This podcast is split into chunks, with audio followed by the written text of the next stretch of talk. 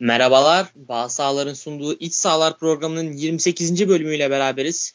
Ben Burak, e, yanımda her zaman olduğu gibi Orkun ve Saygın ve bugün özel çok değerli bir konuğumuz Melih de burada. Abi hoş geldiniz öncelikle. Hoş bulduk. Hoş bulduk. Trabzonspor, Kayserispor maçıyla başlayalım, Gazi maçla başlayalım. E, Trabzonspor e, 4-2'lik net bir galibiyet aldı Kayserispor'a karşı. Saygın, abi sen de başlamak istiyorum. E, dağınık bir maç oldu. Nasıl buldun Trabzonspor'u bu maçta?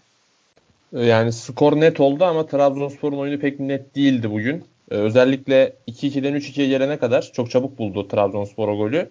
Yani çok dağınık ve kopuk bir Trabzonspor vardı dediğin gibi. Ee, seyircinin de çok az olmasının etkisiyle bu coşkuyu yakalayamadılar bir türlü ve o atak sürekliliğini bir türlü sağlayamadılar. Ee, 2-0'a çok çabuk geldi zaten oyun. Yani bireysel beceriler de oldu biraz. Sosa'nın friki, Yusuf'un e, Rolega ile yapmış olduğu 2'ye 1 ve sonra Dören'i tamamlamasıyla beraber birdenbire 2-0'a geldi. E, daha sonra Trabzonspor oyunu aldı aslında 2-1'e gelene kadar ama Kayserispor 2-1'i bulduktan sonra e, 2-2'ye kadar yani çok fazla fırsat buldu ve Trabzonspor kalesine çok rahat yaklaşabildi. Çok rahat pozisyonlar buldu. Ve Trabzonspor gol yiyeceğini çok belli etti aslında. Bireysel bir hatadan da Rodega'nın kaptırdığı bir topla da yedi beraberlik golünü ama o kadar çabuk cevap verdi ki Santra'dan hemen sonra Kayseri Spor'un oyuna girmesini, ortak olmasını engellemiş oldu. 3-2 olduktan sonra da zaten başka bir hikayeye döndü artık maç. Trabzonspor kontrolünü aldı ve e, hani son yarım saat açıkçası rahattı diyebilirim. Trabzonspor için şu açıdan önemli maçtı. 3'e indirdiler Beşiktaş'ta farkı. Beşiktaş da onlara gelecek. Onlar için hani üçüncülük anlamında önemli bir galibiyetti. Zor bir fikstürleri var bence. Hani Konya deplasmanı, Rize deplasmanı arada bir Beşiktaş maçı oraya girerken o zor fikstüre girerken bir nefeslenmiş oldular. Ee, kazanma alışkanlığının devam etmesi çok önemliydi ama işte e, orta sahada Abdülkadir Parmağan ne kadar önemli bir oyuncu olduğunu görmüş oldular bir kez daha. Cezalıydı bu maçta ve orta sahası çok düştü Trabzonspor'un. Kayseri Spor Trabzonspor orta sahasında bir delik buldu ve orayı çok iyi kullandı. Özellikle Trabzonspor'un sağ kanadını da çok iyi kullandı. Ee, önümüzdeki hafta parmağın dönmesiyle Trabzonspor'da biraz daha e, görevler ve işler rayına oturacaktır bence. E, bugün kazanmaları önemliydi onlar açısından. Yani oyun çok tatmin etmedi beni ama hani yine klasik bir Trabzonspor maçıydı. Git geli bol ve eğlenceli, seyirlik bir maçtı. E, yani son 3 maçını merak ediyorum ben Trabzonspor'un. Buradan bu hikayeyi tamamlayabilecekler mi? Bu kadar sıkıntılı bir sezonda bu kadar oyuncu çıkartarak çok iyi bir noktaya geldiler. Ee, yani açıkçası 3'te 3 yapıp bunu en azından bir üçüncülükle Avrupa Ligi gruplarıyla direkt taşlandırmalarını ben isterim kendi adıma. Ya dediğin gibi maçın hikayesini zaten çok güzel özetledin. Ee, Kayseri Spor özelinde de baktığımızda 2-1'den sonra oynanan çok iyi bir oyun vardı. Hani bangır bangırlar Trabzonspor kalesinde. O 2-2 yakalayacaklarını çok belli ettiler. Ama o 2-2'den sonra gelen çok çabuk gol tabii yani. Direkt Santra'dan yediler zaten golü. Ee, o gol Kayseri Spor'da bence moral moral olarak bitirdi Kayseri Spor. Maçtan da düştüler zaten sonra. Ee, Trabzonspor bir şekilde oyunuyla çok fazla olmasa bile yetenek takımdaki bireysel yeteneklerin Aynen, fazlalığıyla evet. bir şekilde kazandı maç abi. Ee, Orkun sen nasıl buldun bu maçta? Ee, mesela Amiri'nin çok e, vasat bir performansı vardı. Aslında Amiri sezon başında beklentilerin yüksek olduğu bir oyuncuydu Trabzonspor camiasında ama bir şekilde hiçbir şekilde bu sezon beklentileri karşılayamadı. Ne diyorsun? Normal çünkü yani Amiri sol ön oyuncusu olarak alındı takıma. Ama oynamadı zaten kalmadı sonra. Aynen yani Vakayeme o müthiş bir çıkış yaptıktan sonra o Amir çok geri plana düştü. O biraz daha hamle oyuncusuna döndü kadro darlığından dolayı. İşte orta saha oynadı, sol bek oynadı, sol ön oynadı. Yani her yerde oynattı hemen hemen Ünal Karaman. Ee, yine de yani bu yoklukta fena hiç çıkartmadığını düşünüyorum. Yani belki hani Ekuban sakatlıktan dönmüş olmasaydı direkt onunla başlayıp yine eski usul Rodega, Ekuban birlikte bir düzen e, seçebilirdi Ünal Karaman ama Amiri'yi 11'de başlattı. Ya Trabzon'un e, özellikle son geçtiğimiz 3 yılda sezon sonu maçları çok özellikle iç sahada çok dengesiz geçerdi. Yani işte bir an önce sezonun bitmesini beklerdi oyuncular. Takım çok erken koptuğu için. Çok böyle tuhaf tuhaf skorlar, tuhaf tuhaf oyunlar olurdu. Özellikle 7 birlik falan enteresan enteresan skorlar Aynen. olurdu. Hani işte aklınıza gelmiştir o gündüz maçları, boş tribünler, Saygı'nın dediği gibi böyle tuhaf tuhaf skorlar. Ben yine böyle bir şey olacak sandım ama çok tuhaftı çünkü Trabzon'un bu sefer ciddi bir iddiası vardı. Yani bu Kayseri maçında alınacak bir beraberlik çok yaralayıcı olurdu. Ee, ama başardılar. Yani yendiler Kayseri'yi. E, ben onları her zaman söylüyorum. Yani Beşiktaş'ı bir yerde geçeceklerini düşünüyorum. Yani ya da çok çok yakınını bitirecekler. E, yani yüzüp yüzüp kuyruğuna kadar getirdiler işi.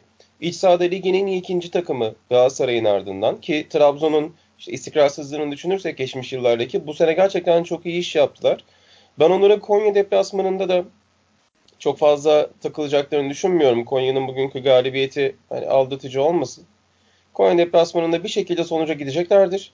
Beşiktaş'ta da e, finale çıkarlar diye düşünüyorum. Bu morali bozulan Beşiktaş'ın durumundan da yararlanabilirler. E, bu maç özelinde de e, zaten 7 kişilik bir yedek kadrosu yapabildiler eksiklerden dolayı. Hani Pereira'sız, Abdülkadir Parmaksız e, bir düzende iyi çıkarttılar. 4 gollü bir galibiyet. Tebrik etmek lazım. Aynen öyle yani e, bu haftalarda net güzel bir galibiyet aldılar. E, o zaman ufaktan bu maçı kapatalım. E, asıl konumuza doğru geçelim. Galatasaray e, 2-0'lık bir galibiyet aldı Beşiktaş karşısında. Çok enteresan hikayeli bir maç oldu. Aslında oyunla ilgili de çok konuşacak bir şey bulamıyorum. Gerçekten çok enteresan bir oyun oldu. Çünkü yani ne oynandığını anlamadık. Oyun olarak çirkin bir oyun oldu diyebiliriz aslında maçla ilgili. Melih abi sana gelmek istiyorum. Ee, Şenol Güneş'in bu maçtaki kadro tercihini ve Beşiktaş'ın bu maçtaki oyununu hem taktiksel teknik olarak nasıl buldun? Ayrıca bu ikinci yarıdaki mental çökmeyle ilgili Beşiktaş'taki neler söylemek istersin? Sözü sana bırakıyorum burada. Ya abi şimdi hani çok fazla işte tabii bir, bugün boyunca birçok farklı yazarı okuduk. Birçok farklı insan hem sosyal medyada hem her yerden yorum yaptılar. Yani yorumların hepsi işte Necip tercihi üzerineydi. Hani Beşiktaş'ın 3 tane defansif orta sahayla çıkmasıyla alakalıydı. Ve genelde eleştiriliyordu. Şenol Güneş'in aslında bu olmadığı, bunu tercih etmediği. Ama herkesin çok... Yani ben açıkçası kadroyu ilk gördüm. Necip'in de 11'de olduğunu ilk gördüğümde direkt dedim ki Başakşehir'in 30. dakikasından sonraki oyunu e, medal yerine sezonu kapatan yerine Necip'le oynamayı deneyecek dedim. Ve hakikaten de öyle başladı. Hani ben niye hani niye böyle yaptın, niye başka türlü yapmadın diyebiliriz. Hatta biz maç öncesi yaptığımız programda şey diye konuştuk. Ee, Sol kanada Adriano Caner yapabilirin. Galatasaray'ın sağ kanadının o verimli sağ kanadına bir şekilde bu şekilde önlem alabilir gibi düşünmüştük. Hoca ise Başakşehir'de çalışan sistemi Necip'le uygulamayı denedi ve aslında maçın başında da istediğini başardı. Hani Galatasaray'ın ikinci bölgesine yani ortadan ortasındaki o pas trafiğinde acayip bu bir tuzakları kurdu. Defalarca Galatasaray'ın çok basit pas hatası yaptığını gördük. Beşiktaş oyuncularının zaten orta üçlüsü Atiba dahil 36-37 yaşındaki Atiba dahi çok dinamik bir üçlü. Galatasaray'ın ise tam tersi biraz daha hantal oyunculardan kurulu diyebiliriz. Daha az mobil oyunculardan kurulu bir orta sahası var. Belhanda'yı biraz dışarıda bırakırsak. Özellikle Don Fernando çok hareketsiz oyuncular. Daha sahada durarak oynayan, pozisyonunu koruyarak oynayan oyuncular. Beşiktaş orada bir dinamizmiyle fark yarattı. Ve işte birkaç tane de pozisyon buldu bu kaptığı hızlı toplarla istediği işler istediği gibi giderken derken işte yine maç öncesinde en büyük dileğimiz olan lütfen hakem konuşmayalım konusu biraz devreye girdi açıkçası ve Bülent Yıldırım seri şekilde olan olmayan pozisyonlara faul çalmaya başladı Beşiktaş aleyhine ve maçın o Beşiktaş'ın en büyük silahı olan rakibe sürekli yakın pozisyon alma ve temaslı oyunu planını yıkacak bazı fauller çalıyor. Bazı kartlar vermeye başladı. İşte mesela Necip'in kaptığı herhalde bir top vardı. İşte çok temiz bir top kapma. Oyunu akıtmadı bile. Hani işi vara bile havale etmeden doğrudan faul çalarak oyun durdurdu. İşte Lens'e verdiği sarı kartı ben anlayamadım. Hani yakın açıkçası çok dikkatli izleyemedim. Hani pozisyonu yakın çekimde çok vermediler diye gör, gördüm. Hani Orada ben bir çarp, çarpışma görüyorum. Bir sarı kart çıktı. Peşine Caner'e hakeza yine benzer bir sarı kart çıktı ki Caner adama temas etmemişti. Beşiktaş'ın en büyük maçtaki aslında kurduğu tek plan, tek silah olan rakip rakibe biraz topa sert oynayıp to, kapa, kapılan toplarla hızlı çıkma planını hakemin de biraz desteğiyle Galatasaray bir, bir miktar yavaşlatmış oldu ki Galatasaray zaten bu noktadan itibaren orta sahadan çıkmaktan vazgeçti ve B planını devreye soktu. İşte bekleri beklerle çıkmaya başladı. İşte Mariano ile çıkmaya başladı. Özellikle sağ kanatta kurduğu üçgenlerden sola Onyekuru'yu kaçırmaya başladı. Ve çok acayip bir pozisyonda da golü bulduk diyeyim. Ben de sözü tekrar size vereyim. Hani oradan ya. sonrasında belki de Orkun'un anlatması daha doğru olur. Evet Orkun sen e, Melih abi Beşiktaş tarafından baktı maça. E, sen de biraz Galatasaray tarafından bak istersen. Hani e, galibiyet kesinlikle seni tatmin etmiştir. Ama oynanan oyun seni tatmin etti mi? Bir Galatasaray'ın ben açıkçası daha böyle baskılı, daha vura kıra bir oyun oynayacağını düşünüyordum. Ki önceki maçlarda öyle bir izlenim çıkmıyordu Galatasaray'dan ama ben bu maça özel Galatasaray'ın çok iyi hazırlanacağını ve e, gerçekten bu maçta iyi, coşkulu bir futbol oynayacağını düşünüyordum ama pek bunu göremedim. Ama yine de kazanmayı bildi. Sen ne diyorsun abi? Orkun. Yani bu e, beklenirdi. Ben de bekliyordum aslında. Ama bunu bozan Başakşehir'in beraberliği oldu. Galatasaray'a e, bir ekstra beraberlik lüksünün gelmesi Fatih Terim'i biraz daha e, emniyetli olmaya itmiş. Geçen seneki şampiyon olduğu yapıya döndü Galatasaray. İşte Donk Fernando Veranda orta sahası. Geçen seneden farkı işte Gomis Rodriguez yerine e, Onyekuru'yla Cagney'in olmasıydı. Yani temel olarak aynı yapı oldu. Senaryo da aynı gelişti. E, Fernando gol attı yine. 8 numara oynayan Fernando yine gol attı. Skora katkı verdi. Fatih Terim burada risk almadı. Bu maçı Beşiktaş açısından esas krize sokan tek kelime Şenol Güneş'ti. Başka hiç kimse bunu yapmadı. Ee, geçen sene arenaya gelirken işte Fenerbahçe maçından çıktık. İşte çok olaylı maçtı. Psikolojimiz dağıldı vesaire diyor, diyordu Şenol Güneş ve hani Beşiktaşlılar. Bu sene ne oldu? Yani Şenol Güneş'i bu maçta kendisini yarışa ortak eden dizilişten ve sistemden ne vazgeçirdi? Bence çıkıp bunu anlatması lazım her şeyden önce. Bunu anlatmadığı sürece çünkü Beşiktaş'ın ilerleme şansı yok. Zaten şurada 3 hafta kaldı bitmeye. Abi ona ben kısmen katılmıyorum. Yani Beşiktaş'ın 7-2'lik Rize maçı peşine Başakşehir maçında oyunun döndüğü taktikte oynamadı mı sence? Bence tam olarak aslında onu hedefledi, yani şöyle, onu oynadı. Ya aslında Rize e, yani Göztepe maçından itibaren aslında Beşiktaş'ın maçları biraz ya Hero ya Mero tadındaydı. Ama yarışa ortak olmak için buna mecburdu. Yani eldeki kadronun en verimli olacağı şekil yediğinden fazlasını atmaya yönelik bir oyun oynamaydı ki Başakşehir maçında zaten Galatasaray maçındaki şekilde başladı. Ama sonra hani o bir para etmeyince de tekrar kendi orijinal formatına döndü. Ve sonra Abi, zaten orta sahada Medel Dorukhan Atiba oynamadık mı biz 30. dakikadan sonra? Ben yanlış ben yanlış bir şey izlemedim o Ama maçta. işte orada Medel vardı. Yani Necip yok Abi işte Medil işte, ama oyuncu tiplemesi olarak Medel ile Necip birbirinden kalite farkından ya bağımsız ayırır mısın? Bence tam olarak aslında tam aklındaki şey birebir Başakşehir maçında ne düşünüyorsun onu yapmaktı. Ya ben ama şöyle yani Vodafone'da Başakşehir'de bunu yapmakla Arena'da Galatasaray'da bunu yapmak arasında çok büyük fark var. Şenol Güneş bu farkı anlamadı. Yani bu farkı farkında değildi açıkçası. Çünkü şöyle ben şöyle düşünüyorum. Ya zaten geriden geliyorsun. Senin kazanman lazım ama kazanmazsan da kimse sana niye kazanmadın demez arenada. Ve üstünde baskı yok. Sen eğer rakipleri yani çok skorer olan yapınla çıkarsan zaten bu şekilde tehdit edeceksin rakibi. Ee, ama Galatasaray'a karşı arenada korktuğunu belli edersen Galatasaray o kokuyu alır. Yırtıcı gibi. Ve üstüne çöker. Ayrıca arenadaki atmosfer gerçekten uzun süredir görmediğim kadar sertti. Ve e, yani tribünlerde uzun süredir görünmediği kadar sert ve konsantre olunca e, bu çok büyük dezavantaj oldu Beşiktaş için. Şimdi Necip Atiba Dorukan'la çıkıyorsun 13 maçta 8 gol yemiş bir Galatasaray'a karşı çok büyük bir tehlike. Hani üreticilerini nasıl düşünür Şenol Güneş? Burak'ı, Burak Yılmaz'ı marka lüğünde ama eritti. Yani yok oldu. Laiç'i de e, bu en çıkışın en büyük iki faktörünün olan Laiç'i de Şenol Güneş kendi kendine ima etti zaten. Mustafa Denizli'nin çok sevdiğim bir lafıdır. Yani hoca tahtaya kadroyu yazdığı zaman oyuncu o ne düşündüğünü anlar der. Yani Beşiktaşlılar muhtemelen Şenol Güneş'in bu e, savunmaya çekilmesiyle e, reaktif hale gelmesiyle onlar da o gerginlikten çok beslendi diye düşünüyorum olumsuz anlamda. Zaten hava sertleşince maçlarda yani maç daha çok savaş psikolojisine döner. E, savaşlarda zaten liderlerin kafasında kazanılır ya da kaybedilir. Burada da zaten iki hoca arasındaki fark çok net ortaya çıkıyor diye düşünüyorum. Maçın başında e, Beşiktaş'ın baskısı beni şaşırttı açıkçası. E, Donk'la Fernando çok ağır ayaklı iki oyuncu. Aynı tip oyuncu. Onların ayaklarından top bir saniye geç çıktı. Beşiktaş golü buluyordu az kalsın. Yani iki tane bir gol bulabilirdi. Öyle bir şey oldu. Ee, sonrasında da Onyekuru'nun işte 30'dan sonra özellikle Onyekuru'nun oyuna daha fazla girmesi, Mariano ve Nagatomo'nun işleri biraz daha e, üstlenmesiyle birlikte yavaş yavaş o baskıdan çıktı Galatasaray.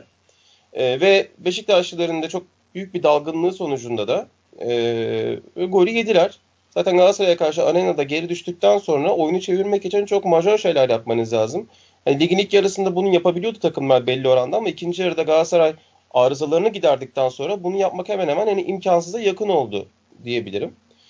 Ee, rakam olarak da Şenol Güneş'in yaptığı tercihi şöyle pahalıya mal oldu. Galatasaray'ın iki orta sahası, yani defansif orta saha denen oyuncular Fernando ve Donk %80 pas isabetiyle oynadılar ikisi birden. Beşiktaş'ta Atiba'yı ayıralım. Necip %70, Dorukan %53 pas isabetiyle oynadı. Deplasmanda Galatasaray'a karşı bu kadar hani düz orta saha oyuncularıyla oynarsan ve bu kadar da onlar topu olumsuz kullanırlarsa zaten senin sağlıklı bir şekilde üretme şansın yok. Hani Beşiktaş görece ne zaman oyuna ortak oldu? Burak'ın Burak'ın çektiği şutta Muslera mucizevi bir şekilde topu çıkarana kadar. Kagawa, işte Quaresma vesaire oyuna atılmıştı. Ve ondan sonra belli ölçüde oyunu aldın. Çünkü yetenek seviyesi artmıştı Beşiktaş'ta. Laiç de özgürlüğüne kavuşmuştu. Ben tamamen Şenol Güneş'in tercihlerinin bu maçı Beşiktaş'ın e, kaybetmesine neden olduğunu düşünüyorum. Kendi orijinal planında çıksaydı kimse niye kaybettin demeyecekti. Zaten bu şekilde gelmişlerdi oraya. Ama şimdi herkesin aklında acaba orijinal şekliyle çıksa ne olurdu düşüncesi vardır eminim ki. Çünkü takıma bütün ezberini şaşırttı. Ee, Orkun, haklısın. Haklı olduğun yerler var. Ben şunu şöyle şunu söylemek istiyorum. Hakem hataları genelde e, sonuca etkili olur. Yani oyun üzerine oyunu konuşursun sonra hakemi maçtan sonra konuşursun. Ama ben bu maçta e, hakemi maçtan bağımsız olarak maç, maçı hakemden bağımsız olarak konuşmanın çok mümkün olduğunu düşünmüyorum. Çünkü hakem abi Beşiktaş'ın ilk yarıdaki bütün hızını kesti. Hani Beşiktaş'ı deyim yerindeyse sindirdi ilk yarıda. Çat çat çat çat ardarda arda sarı kartlar sarı kartlar. Bütün takdir zaten Galatasaray'dan yana kullandı. E, yani arenada deplasmandasın hani iyi bir oyun ortaya koymuşsun ama hakem de bu kadar bir taraftan yana olunca Beşiktaş'ta sindi sinmeyebilirdi. Bu kadar Beşiktaş'ın sinmeyebilirdi. çok gol pozisyonu vardı da hakem mi engelledi? Ya Evet. olay o, olay o değil ki abi. Oyun yani şeyde değildi. Galatasaray'da değildi net bir şey net bir şekilde bu maçta. Beşiktaş'ta da değildi zaten. O çıkan iki tane üçlü orta saha karşılıklı. Oyunun zaten sıkışacağı belliydi. Yani Galatasaray da üretemedi çok Beşiktaş'ın fazla. planı oydu zaten. Şimdi şu an Galatasaray'ın da planı Beşiktaş'ın zaten planı beklemekti. hayır Beşiktaş'ın planı zaten temaslı oyun oynamaktı. Tamam Galatasaray da zaten buna hazırlık olarak çıkmış. Zaten Beşiktaş'ın- Fernando'yla. maç öncesinde de konuştuk. Beşiktaş'ın ana yapması gereken şey savunmayı öne çıkartıp orta sahadaki dinamik oyuncular birlikte sıkıştırmakta. Hatta ben şey demiştim. Medel olsaydı bu, bu maç için bir oyunu vardı demiştim. Yani Medel de olsaydı muhtemelen Başakşehir'deki oyunda çıkacak demiştim. Hoca zaten bunu Necip'le denedi. Ama yani senin ana planın temaslı oyunken ortada bir hakem çıkıp Galatasaray aleyh yani Galatasaray'ın yaptığı Galatasaray 28 dakika boyunca faul yapmamış. 28 dakika. İlk faulünü Galatasaray 28. dakikada yapıyor böyle temaslı bir oyunda. Ve Beşiktaş'a bu sürede 2 ya da 3 tane sarı kart çıkmıştı. Bile ki sarı kartların birçoğu tartışmalı. Şimdi sen ana planını temaslı oyun yaparken hakem böyle davranıyorsa sahada şunu eleştirebilirsin. Beşiktaş niye bu ana planla çıktı diye eleştirebilirsin. Ben de eleştirebilirim ama Beşiktaş'ın zaten iyi bir oyunu olmadığını ben her zaman söylüyorum. Hani sezon başından beri ya bu sezon bizim bizim için kayıp bir sezondu. Buraya gelmesiyle ben zaten bir mucize. Ama sen sahaya çıkardığın ana ve ana planını bozacak bir hakemle karşı karşıya geldiğinde ben çok hani o yüzden Burak'a katılıyorum. Hani resmen antidot, antidotu içirdi Beşiktaş'a. Bu kadar basit. Ve tamam Beşiktaş bir yerden sonra zaten paralize oldu. O baskıları, o temasları yapamaz yapamaz hale geldi. Yani şöyle söyleyeyim peki tamam her şey Ee, iyi beyler, güzel. araya gireceğim şurada.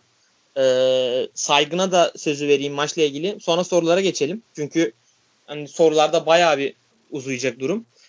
Ee, saygın abi senden biraz uzak kaldık. Merhaba tekrar. Merhabalar abi. Abi e, sen nasıl buldun Galatasaray'ın oyununu? Hani Orkun zaten bayağı bir değerlendirdi ama senin ekleyeceklerin neler bu konuya? Senin hani bakacağın farklı bir açı var mı maça?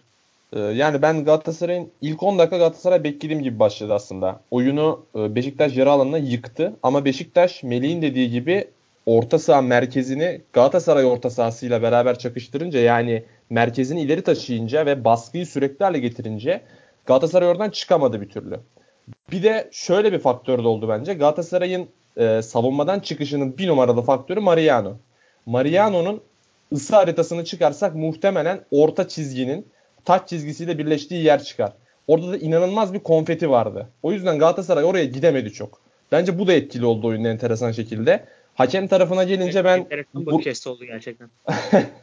Burak'la Melih gibi düşünüyorum ben aslında hakem tarafından. Çünkü hani ben rahatsız oldum açıkçası. Çok kasıtlı ve art niyetli bir hakem vardı bence. Evet hani skora direkt etki eden bir şey olmadı. Taç kararı tartışılabilir. Orada bence asıl hata Beşiktaş takımında ama hani direkt skora yansıyan bir şey olmasa da oyuna yansıyan çok ciddi şeyler oldu. Beşiktaş'ın 10. ve 30-35 arası o 20-25 dakikası etkileyici bir 20-25 dakikaydı ve Başakşehir maçına benzeyen bir plan vardı cidden. O yüzden aslında Necip tercihi tuttu o bölümde. Ama daha sonra işte e, hakem sürekli olarak faulle durdurunca Beşiktaş'ın oyununu. Evet belki çok hani Necip'in orta sahadaki bir faul kararı dışında çok ciddi bir hatanı kesmedi Beşiktaş'ın ama sürekli faullükleri gelince bunlar kartla cezalandırılınca Beşiktaş'ın ritmi düştü ve o sertliği uygulayamadılar. Bu da Galatasaray'ın işine yaradı. Galatasaray'da işte Orkun'un dediği gibi ters tarafa dönmeye başladı. Onyekuru'yu kullanmaya başladı ve oradan bir şey üretmeye başladı yavaş yavaş. Ee, yani o yüzden e, ben iki tarafında planı benim beklediğim gibiydi ama Galatasaray çok geç çözüm buldu buna. Yani 30-35'e kadar 10. dakikadan itibaren bir türlü çıkamadı Galatasaray ve birden fazla kez top kaptırdı ve sürekli merkezi zorladı. İnat etti yani buna ve o tuzağa sürekli düştü açıkçası. Ama daha sonra 35'ten sonra özellikle ilk yarının son 10 dakikasıyla beraber Galatasaray oyunu almaya başladı yavaş yavaş. Devre sonunda da golü bulunca Beşiktaş mental olarak düştü. İkinci yarı Laiç'in merkeze gelmesiyle tam oynamaya başlamıştı Beşiktaş. Laiç sazı eline almaya başlamıştı. Oradan sonra da bu kez Beşiktaş takımının hani bir yere suç atamayacağı şekilde e, saçma sapan şekilde uydular yine bir taç atışında. Galatasaray ikinci golü buldu. Maç başka bir yere gitti. Ee, yani hani Galatasaray'ın oyunu çok mu etkileyiciydi? Değildi. Ee, Beşiktaş'ın planı tamamen işledi mi? 20 dakika hariç hayır. Aslında iki takım da istediklerini pek yapamadı bu maçta ama Galatasaray hem iç saha faktörüyle hem de yani hakem avantajını çok ciddi şekilde kullandı. Yani tabii ki iç sahada e, iç saha takımının bir toleransı olur mutlaka bir avantajı olur ama Galatasaray bunu çok ciddi şekilde kullandı ilk yarıda. Bunun da etkisiyle beraber Galatasaray istediği skoru almış oldu. Evet abi e, teşekkür ediyoruz sana da. E, o zaman yavaştan dört tane bu maçla ilgili sorumuz var. Onlara geçelim. E, Orkun senle başlamak istiyorum. İlk sorumu sana soracağım. Sent Autumnus arkadaşımız sormuş. E, iki hafta önce skorun bariz değiştiril değiştirildiği derbinin var hakemi olan Bülent Yıldırım bir sarı kart bir taç için mi gömülüyor? İlk yarıda Vodafone'daki maçta e, Galatasaray doğran, doğranırken sesi çıkmayanlar şimdi niye konuşuyor demiş. Yani çok Öncelikle bir şey söyleyeyim. E, Vodafone'daki maçta Galatasaray'ın doğrandığını düşünüyor musun? İlk bunu sorayım. Öyle başlayalım. Yani eğer bir taç için, iki sarı kart için bu maçta bu kadar hani gümbürtü kopuyorsa orada hani ayak hizasına inen Abi şimdi... ayak hizasına inen e, kafadan çıkan çift vuruştan ondan sonra gelen penaltı golü de herhalde skoru etkilemiştir diye düşünüyorum. Gerçi Galatasaray'ın orada tartışmalı penaltı biraz, pozisyonları da vardı mesela. Bence bu maçta 3-4 tane değil hakemin en az 10 tane falan şey hatası var. Galatasaray lehine hatası var. Ki sayarız yani isterseniz başka şeyde. Sonra. Valla sene sezon başından beri olan bütün maçlardaki bütün hataları tek tek saymaya hazırım yani. Vaktiniz varsa bana Aa, ver. Işte, özel bir podcast yapabiliriz. Abi şunu söyleyeceğim ben. Yani ben ya ben bu ülkede şeye çok sıkıldım abi. Hakikaten hani bu birisi ağlıyor sonra ona bir meme veriyorlar. Sonra oradan bir takım mağdur ayrılıyor doğal olarak. Ya o hayır. Meme şöyle... verilen maçta. Bak ondan sonra şimdi önümüzdeki adam Beşiktaş'ın maçının ne olacağını çok merak ediyorum. Bak şöyle düşün. Ondan sonra Beşiktaş'ın rakip mağdur olan rakibine bir şey olacak. Ben bu ülkede şeyden çok sıkıldım abi ve bunun inatla yapılıyor olmasından aşırı sıkkınım. Bir atıyorum sen kalktın bir devlet dairesine gittin değil mi? Devlet dairesine sen orada gidip efendi gibi işini yaptırmaya çalıştırsan yaptıramazsın. Ama öbür taraftan adam bir çığırtkanın teki gelip orada bağırıp çağırıp işini senden önce halledip gitmesi du hali var ya. Al bunu kopyala yapıştır. Şu an yaşadığımız durum farklı bir şey değil. Galatasaray Şöyle. son birkaç haftadır sistematik şekilde federasyona ve MHK'ya çok ciddi baskı uyguluyor ve bunun sonucunda bunun bir bu maçta bunun bir karşılığını aldılar. Ve maç sonunda hiç utanmadan, sıkılmadan Fatih Terim'inden Abdurrahim Albayrak'ına bugün Mustafa Cengiz'e sanırım benzer şeyler. Emin değilim onu tam olarak söyledim ama dün ikisi birden hakem çok iyi maç yönetti dediler ya. Suratları kızarmadan hiç utanmadan bunca haftadır evet. bu olaylar yaşanmamış Aslında, gibi bu kadar bu baskıyı uygulamamışlar aslında, gibi. Şimdi ben şimdi bak Beşiktaş'ın Fikret Orman'a şunu söylüyor. Tüm Beşiktaş taraftarları bağıra bağıra şunu söylüyor. Sen Beşiktaş'ın hakkını savunmuyorsun. Sen çıkıp maç öncesi iki haftadır şu tek kelime etmedin Galatasaray bunları yaparken diye. Abi ben bunu mu beklemeliyim ya? İlk maçtan sonra o da çıkıp konuşmamıştı mesela. Kimse çıkıp konuşmuyor ki zaten ama hani Galatasaray yöneticileri Abi, Vodafone, Vodafone'daki abi, maçtan abi, sonra çıkıp konuşmadı yani. yani. O, orada hakikaten ciddi bir şey var mıydı ya? Yani şu maçta kıyaslayabilir misin? Gözünü seveyim ya. Yani Daha çok... Abi orada da ama direkt skor etkileyen ciddi hatalar vardı abi, ya. Bir şey diyeceğim yani oyun etkilendi, şimdi, orada skor etkilendi. İş Galatasaray olunca normal hakem hatası ama başkasının olunca vay efendim kasıt. Abi sistematik bak bir hakemin sistematik olarak maçı bir taraftan yana yönetmesiyle sahada yaptığı hatayı ben aynı kefeye koymam. Diğer maçla kıyaslamıyorum. İlk devredeki maçla kıyaslamayacağım. Şey şöyle bir şey söyleyeyim sana. Fenerbahçe Galatasaray maçını iki hafta önce çok bariz, direkt skoru etkileyen, maçı bir taraftan alıp diğerine veren hatalar oldu mu? Abi Galatasaray oldu değil mi? Oldu veya olmadı. E abi. E o Galatasaray o, maçı... o günden beridir bağırıyor ve bugün ödülünü aldı abi. abi yani ben şöyle... bu, ben bu düzenden sıkıldığımı Ama... ifade ediyorum. Ya sadece e, ödülü bugün de almadı bu arada. O ben maçın ödülü Kayseri Spor maçında alındı. Evet bu abi. Da ekstrası Şöyle, oldu. Ben zaten en başından beri bu ligi yabancı hakemlerin yönetmesi gerektiğini zaten ben kaç haftadır söylüyorum yani benim hiçbir Türk hakemine zaten zerre itimadım yok. Yani orada çok bariz hatalar yapan var hakemi Bülent Yıldırım iki hafta sonra bu derbiye atanıyor. O maçta bariz hatalar yapan Ali Palabıyık iki hafta sonra yine alt lig maçını yönetip hayatına kaldığı yerden devam ediyor. Yani Galatasaray aleyhine bir e, yönetim olduğu zaman cezalandırma yok. Ayrıca e, Bülent Yıldırım Beşiktaş'a hani galibiyet sayılarına falan baktığınızda hani gayet uğurlu gelen bir hakem. İki sene önceki Beşiktaş'ın son galibiyetinde de e, hakem yine Bülent Yıldırım'da arenadaki maçta. Yasin'in Atınç Yasin'i indirince önce penaltıyı çalıp ardından avuta çeviren adam da oydu. O zaman var falan da yoktu. Tek patron oydu zaten. O zaman kimsenin sesi çıkmıyordu. Fikret Orman'ın dediği gibi o maç sezon sonunda da oynanmamıştı bu arada. Devrenin orta başlarında oynanmıştı hatta Şubat ayında. Galatasaray yenecekken fark 5'e düşecekken bir anda fırlamıştı 11'e doğru. Ya o zaman kimse bunları söylemedi ama şimdi konuşuluyor. Tam bence de Bülent Yıldırım maçı gerdi. Hani zaten o e, Beşiktaşlı futbolcunun psikolojisi zaten çok iyi değildi maça çıkarken. Onu ben zaten anladım. Dizilişten, kadrodan vesaire. Taraftarın da psikolojisi çok iyi değildi. Kadroyu görünce ben yorumlara baktığımda taraftarın da psikolojisi zaten bozulmuştu. Ama yani kalkar faullü golü verir. Offside'dan golü verir. Fırsat olmadı abi. Fırsat öyle bir fırsat hani adama hatalı karar verecek fırsat gelseydi bence muhtemelen verecekti zaten o maçın yani o maçı orada ilerlerken. E, pozisyonundaki pozisyona sizce penaltı mı Cagney'in pozisyonu? Bence penaltı ya. Offside değilse penaltı zaten. Yani ya ayağı çünkü bence... net Abi net net müdahale var daha nasıl yani olsun? alıyor alıyor penaltıyı yani hani tartışılır. Ben de yani gri, ya. Yani... Abi şöyle Cagney ayağını yere bastıktan sonra aynı Cagney ayağını zorla takıyor ama takıyor abi. Hani ya, bence ala, alabilmiş gibi ama gri pozisyon abi. Versen niye verdin diyemem. Vermesen ya, niye vermedin ya, diyemeyeceğim şey kategoride şey yani, pozisyon. Çok basit bir örnek ya. Rize maçında var çalışmadı. Beşiktaş'ın iki golünde çok net offside şüphesi var. Abi geçen, geçen hafta santim offside ya. Offside 10 santim. Ya Sivas maçında Burak'ın attığı free önce yine offside var. Yine şey bir şey yok. Ee, yani bunları da mı söyleyelim o zaman? Ben hiç bunları söylemedim mesela ben programlarda. Ben hiçbir söylemedim ben yani. Abi Türk... VAR'ın çalışmaması ile ilgili ne, ne, ne dememizi bekliyorsun zaten? Ben onu anlamıyorum. Hani yani abi, Rize stadında var çalışma yani. Aynen abi ona ona diyebileceğimiz bir şey yok başka zaten. Başka maçlarda çalışıyor. Başka abi, maçlarda çalışıyor. Önüne adam çalışıyor. geçiyormuş anladığım kadarıyla. Yani Böyle bunu, bir şey olabilir bunu, bunu, neye, bunu neye göre tartışacağız? Bu, bu ayrı bir organizasyonel saçmalık. Bunu tartışabiliriz. Ama şu an üzerinde konuştuğumuz konu bu değildi. Abi çok da şey değil. Ama ben hani ya, ya ben şunu anlamıyorum. Yani skoru direkt etkilemiş, faullü golü vermiş bir adam. Gol, goldeki eli falanla geçtim. Vardı oturan adam bunu söylememiş. Bilmiyoruz kayıt, kayıtlar yayınlanmadığı için. Bunu iptal ettirmemiş bir adam o zaman bu kadar idam edilmedi. Hakemliği bitsin denmedi.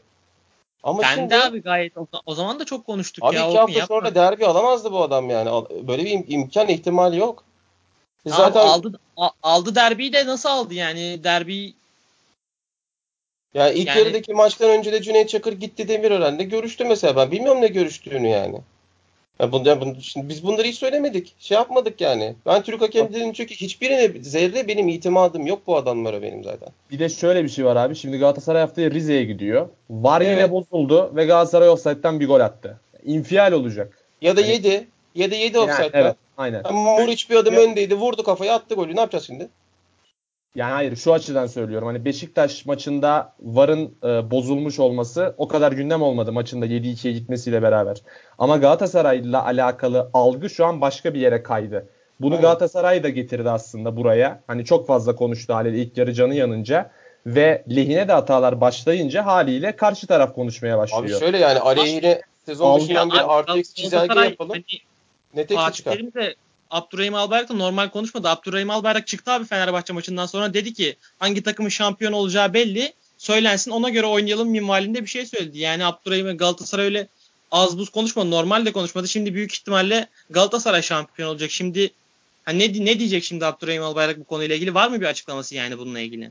Abi, Abi, zaten ben Ay, sezon ayıptır, sonunda konuşacağım. ayıptır, günahtır. Ya böyle bir cümle sarf edilir mi yani? Koskoca yönetici adamın söylediği cümleye bak. Abi Şeyden bugün, bak, zaten maç, ben E, buyur abi. Bilmiyorum. Abi bak dünkü maçtan sonra çıkıp hakem çok iyi yönetti diyen Abdurrahim Albayrak ve Fatih Terim'in yaptığı en hafif, en hafif tabiriyle terbiyesizlikler abi. Yani bugün açın gazeteleri okuyun. Hani bir tane aklı başında insan da çıkıp Şöyle e, açıklama yapmalarına katılıyorum. Bence açıklama yapmamaları Sussan bile gerekiyor. olur. sussan Bence- bile olurdu abi ama bu terbi Bence bunun adı de- terbiyesizlik. Bence de susmaları gerekiyor. Galatasaray'ın hakemlerle ilgili eleştirilere vereceği tek cevap Kulüpler Birliği'nin hala resmi sitesinde olan açıklamayı alıp ondan bir iki cümle söylemeleri yeterli abi. Yani Galatasaray bu hakemlerden bir iki tane kelle isteyip kelle isteyip mesaj vermesini istediği zaman hakemlere ayağınızı denk alın mesajı verin dediğinde bile hakem e, ayrıcalık yok, adalet yok ama Galatasaray bunu söyleyince hakemleri koru. Başkan yurt dışındayken millete haberin olmadan bildiri yayınlat. Ondan sonra millet bizim haberimiz yoktu, bizim haberimiz yoktu deyip çekilsin öyle dımdızlak ortada kal. Bazı büyük kulüp başkanları bunu yaptı. Ondan sonra işin ucu sana dokununca vay hakemlik bıraksın. O işleri geçelim. O işleri Abi, geçelim. aynı Sen şey zamanında Aynı kesinlikle şey aynı şey. Yani kes, kesinlikle aynı şey. Bir yani Galatasaray bir tane lehine hata olunca hakemler Galatasaray şampiyon yaptı. E get, ilk ilk yarıdaki maçlara bakalım o zaman. Ta, e, taç diyoruz. Yani skoru etkilemeyen hatalar ya bunlar. İlk yarıdaki Galatasaray Fener maçına bakalım. Onyekuru Elif Elmas'tan dünyanın en temiz müdahalesiyle topu aldı. Galatasaray 3. gole gidecekken belki faulü verdi döndü o top gol oldu.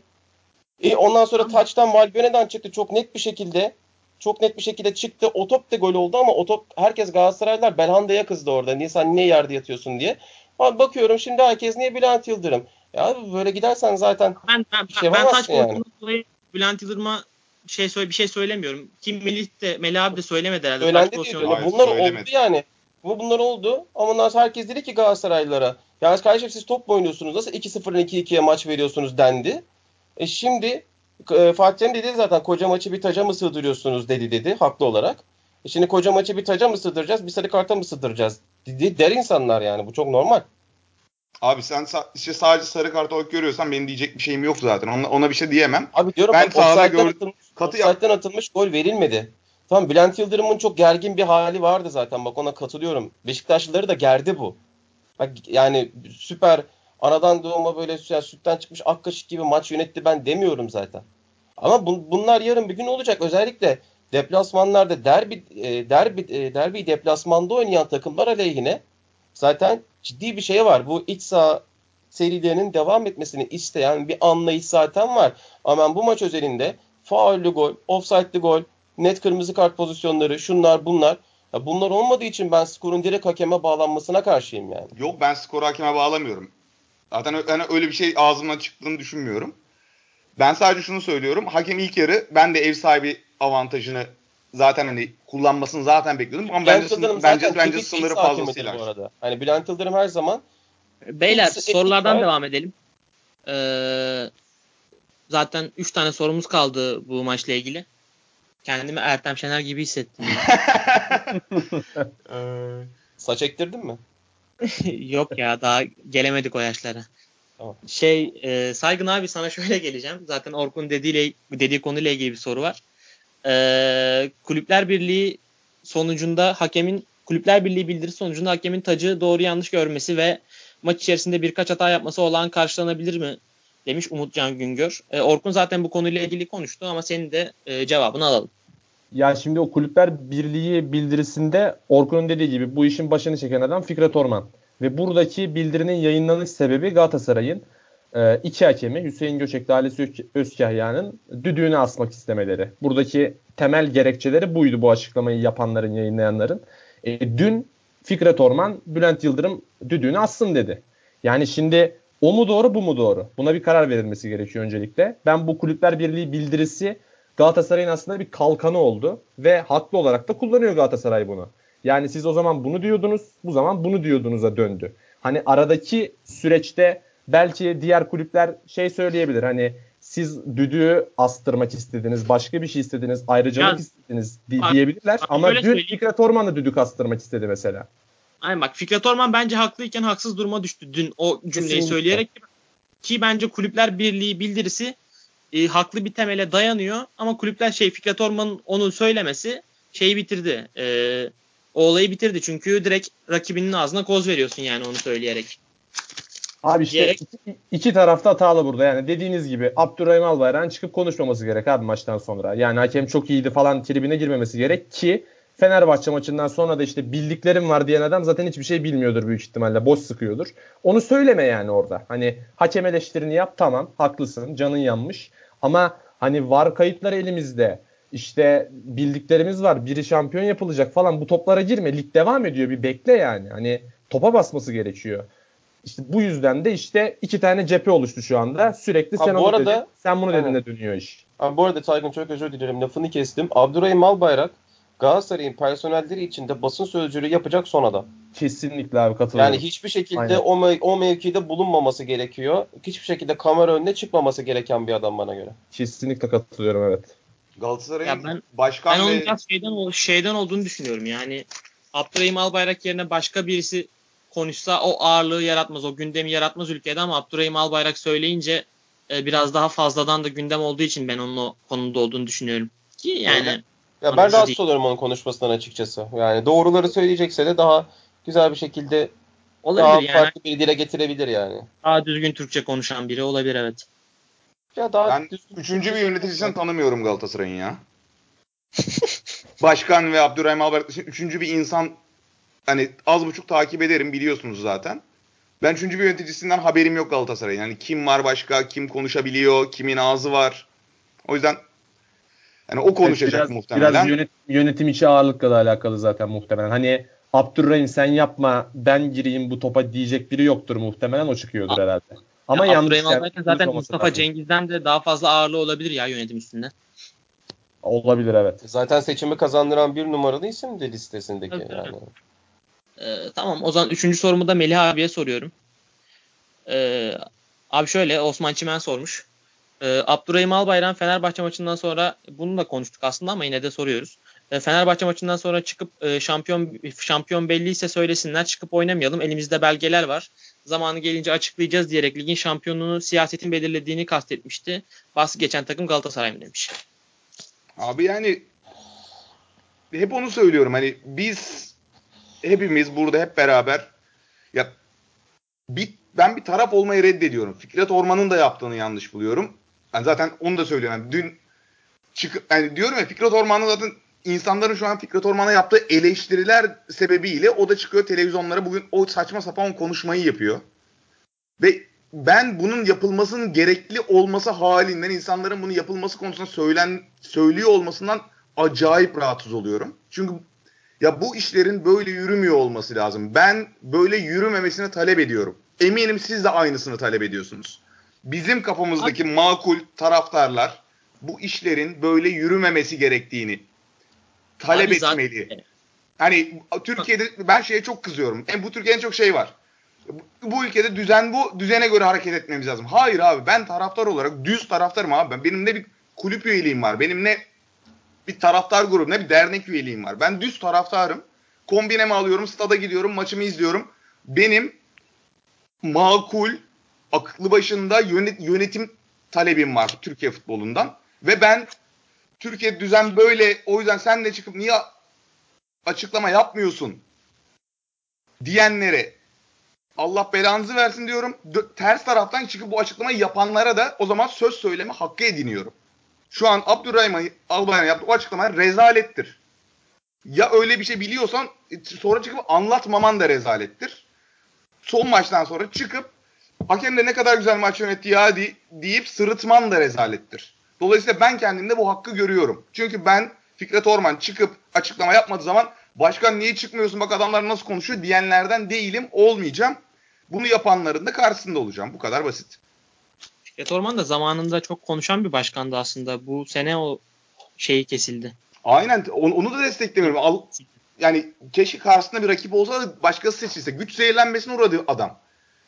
Hani bu Tabii, ülkede tabii ya. bu ülkedeki her noktada yaşanan güç zehirlenmesi bugün de bir kere daha örneğini gördük. Bir kere daha yaşıyoruz işte. Fikret Orman'ın yaşadığı da şey son 2-3 hatırlıyorum yıldır yani. kayıp.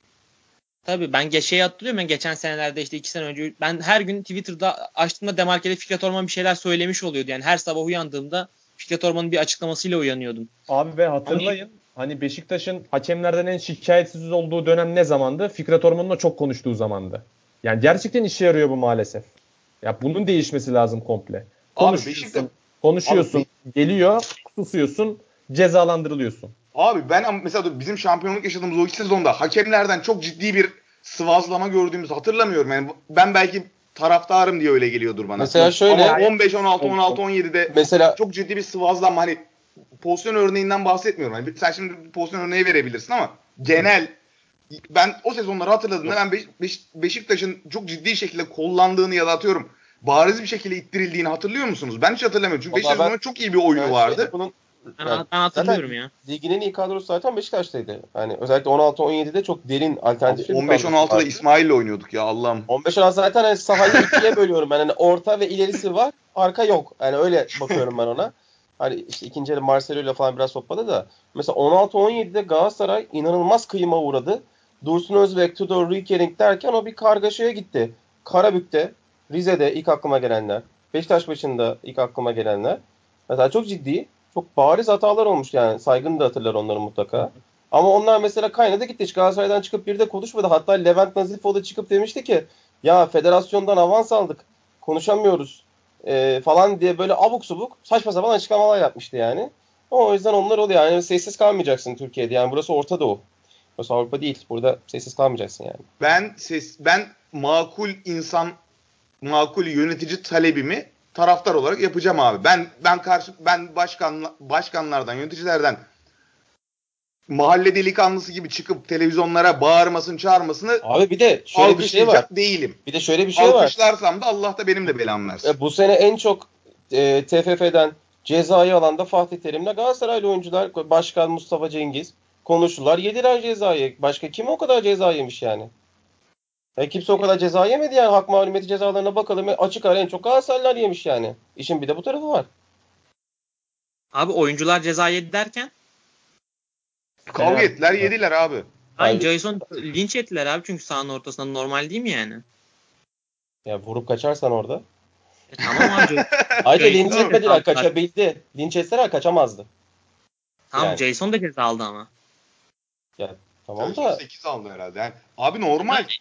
Her şey Normal yani yani. çok ceza. Yani şöyle Fatih konuştu. Adam Avrupa maçında konuştu diye ceza yedi ya. Avrupa maçında konuştu diye ceza yedi adam yani. E Şenol Güneş burada hakemin anasına küfretti. Bir maç ceza aldı. Ben küfür etmedim falan dedi ondan sonra. E bunları da bu federasyon yaptı. Tamam. Şey yani oldukça söylüyoruz zaten. Yani. Ee, şey dördüncü soruya geçiyorum.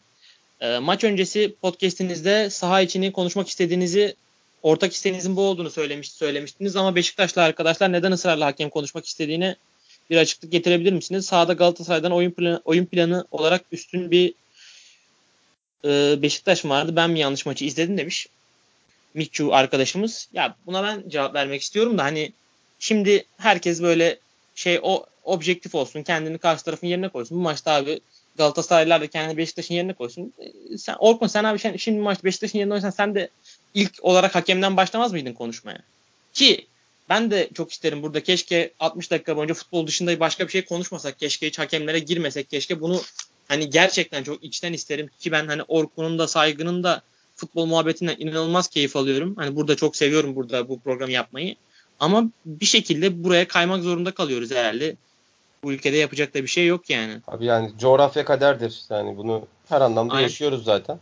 Aynen Yani Türk öyle. Futbolda da bu yani. Ben de çok isterdim şu an bir City taraftarı olup böyle maçı son ana kadar böyle takip etmeyi ya da işte Liverpool'da olup gerçi o çok ağır oldu ama neyse. Ee, Neyse kardeşim. Kra- Krasnodar, Krasnodar deplasmanda başarılar diliyorum Manchester United'ımıza. eyvallah abi. Yeni yerler, yeni kültürler iyidir. Oralardan da taraftar gelir. Yine artı olarak döner o bize.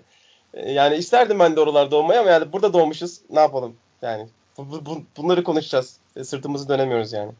Ama temennimiz her zaman futbol konuşmak Aynen. yani Ama- aslında. Maç planı özelinde Fatih Terim'in planı çok daha net güçlüydü Şenol Güneş'e göre. Ben, ben Şenol Güneş'in maç planının tuttuğunu düşünüyorum ilk yarıda ama sonra işte çok Aa, ilk yarıda aslında Maç- de, ilk iş yarıda maç- derinmeye maç- başladı. Maç planından çıktı iş. Ya 30'a kadar devam etti aslında. 30'dan sonra Galatasaray vitesi arttırınca zaten o gemi su almaya başlamıştı Beşiktaş'ta. Yani Gökhan Gönül e, demiş ya hakemlere işte formasını verin diye. Bence Gökhan Gönül'e bir tane Onyekuru'nun e, vesikalık fotoğrafını verseler. Çünkü devamlı arkasında kaldığı için yüzünü görememiştir yani. Ee, Ya çünkü ben orayı çok kullandı. bu Mesela. maçla ilgili e, Melih abiye bir sorun var son olarak. Sonra da zaten kapatalım artık. Çok fazla konuştuk.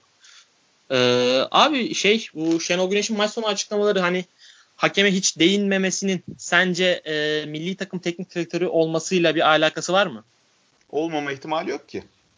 Yani Hani, çünkü ya ben Şenol Beşiktaş, Beşiktaş'ın bu Maç- sene yaşadıkları akıl Devam almıyor abi. yani. Hani akıl alacak şeyler. Yani Beşiktaş'ın bu sezon zaten burada oluyor olması bile çok acayip. Hani çok yani nasıl söyleyeyim sana yani Şenol Güneş'in sezon başından beri oyunla alakasının olmayışı. Yani mesela şeyden bahsettik hep hani herkes şeyi eleştiriyor. Ya işte kulübende Quaresma var, kulübende Kaga var, Kagawa var. Kulüp, şey sahada Laiç var. Bu kadar bu kadar yetenekli oyuncuyu nasıl bir arada kullanamıyorsun? Çünkü çalışmıyorsun. Çok basit. İkinci devrenin başından beri Kagawa ve Laiç'i bir arada kullanacak bir oyunu denemedi bile. Bakın şey demiyorum. Bir iki maç sanırım bir maç herhalde ilk 11 ikisini birden başlattı. 45'te Yok, değiştirdi ya da yok. 46'da değiştirdi. Göztepe Hani maçı. ikisini evet ikisini bir arada kullanabilecek bir yöntem bulamadı bile. Elinde Laiç gibi ben, Laiç gibi bir oyuncu var. Onun yanında Kaga, Kagawa gibi bence olağanüstü zeki, olağanüstü yetenekli bir oyuncu var. Ve hiçbir şey çalışmadı. İlk devrede yaşananlar yani ya yönetimin bir yerden suç yani yönetim hiç paraları ödeyemedi. Oyuncuların yarısı dağıldı gitti zaten. Geri, geri kalan yarısı hiçbir şekilde kendini riske, de, riske etmeden oynadı. Adriano uzun bir süre yoktu mesela. Şimdi yarım yarım döndü. Hani Beşiktaş'ın bu sezonu hakikaten rezalet. Şenol Güneş de hakikaten burada çok iyi bir miras yarattı. Yani Beşiktaş onun için çok büyük bir şanstı. O da Beşiktaş için bir şans oldu. Ama bayağı cebinden yiyip gidiyor yani. Yani bundan bir 10 yıl sonra on, Şenol Güneş'i nasıl hatırlarım ben de şu an kestiremiyorum çok fazla. Necip'i çağırır mı milli takıma? Necip. ya abi yani ben ben Necip'i çok seviyorum. Necip'in şöyle bir sorunu. En iyi Necip se- sezonda 1000 dakika oynayan Necip. Necip'in bakın bu sezon ya- 2000'e yaklaşmıştır şu an. Herkes Necip'e küfrediyor. En iyi Necip kadronda olan ve sezonda 1000 dakika oynayan Necip'tir. Bin çok, beş, çoğu Beşiktaş taraftarına göre bin çoktur ya. Yok bence 1000 iyi. Abi yok a- şey, Türkiye Kupası'nı falan da düşün. 1000 iyi. 1000 Evet, alır. evet. 60'ta 70'te 80'de ortalığı karıştırmaya girmeleriyle falan filan. Mesela Sabri de bence aynı süreç, aynı olayın mağdurudur. Sabri de en iyi Sabri Galatasaray'da 1000 dakika oynayan Sabri'ydi bence. Ne zaman ki Sa- Ebu'ya gitti Sabri sağ bekte as oynamaya başladı. 5 maç üst üste oynamaya başladı. Kablo yakmaya başladı. Ondan sonra taraftar Sabri önce bir karikatüre sonra taraftarın bir nefret objesine dönüştü. Dolayısıyla oyunculara yetenekleri kadar süre vermek lazım bence.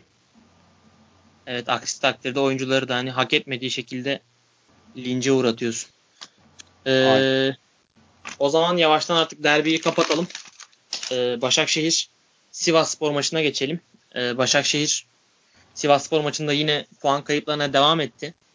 Ee, çok renksiz bir maçtı yine. Ee, Başakşehir hiçbir çözüm planı bulam çözüm bulamamış gibiydi bu işte kendini bekleyen takımlara karşı. Hani Sivas Spor da hemen hemen aynı şey yaptı ve Başakşehir yine buna çözüm üretemedi.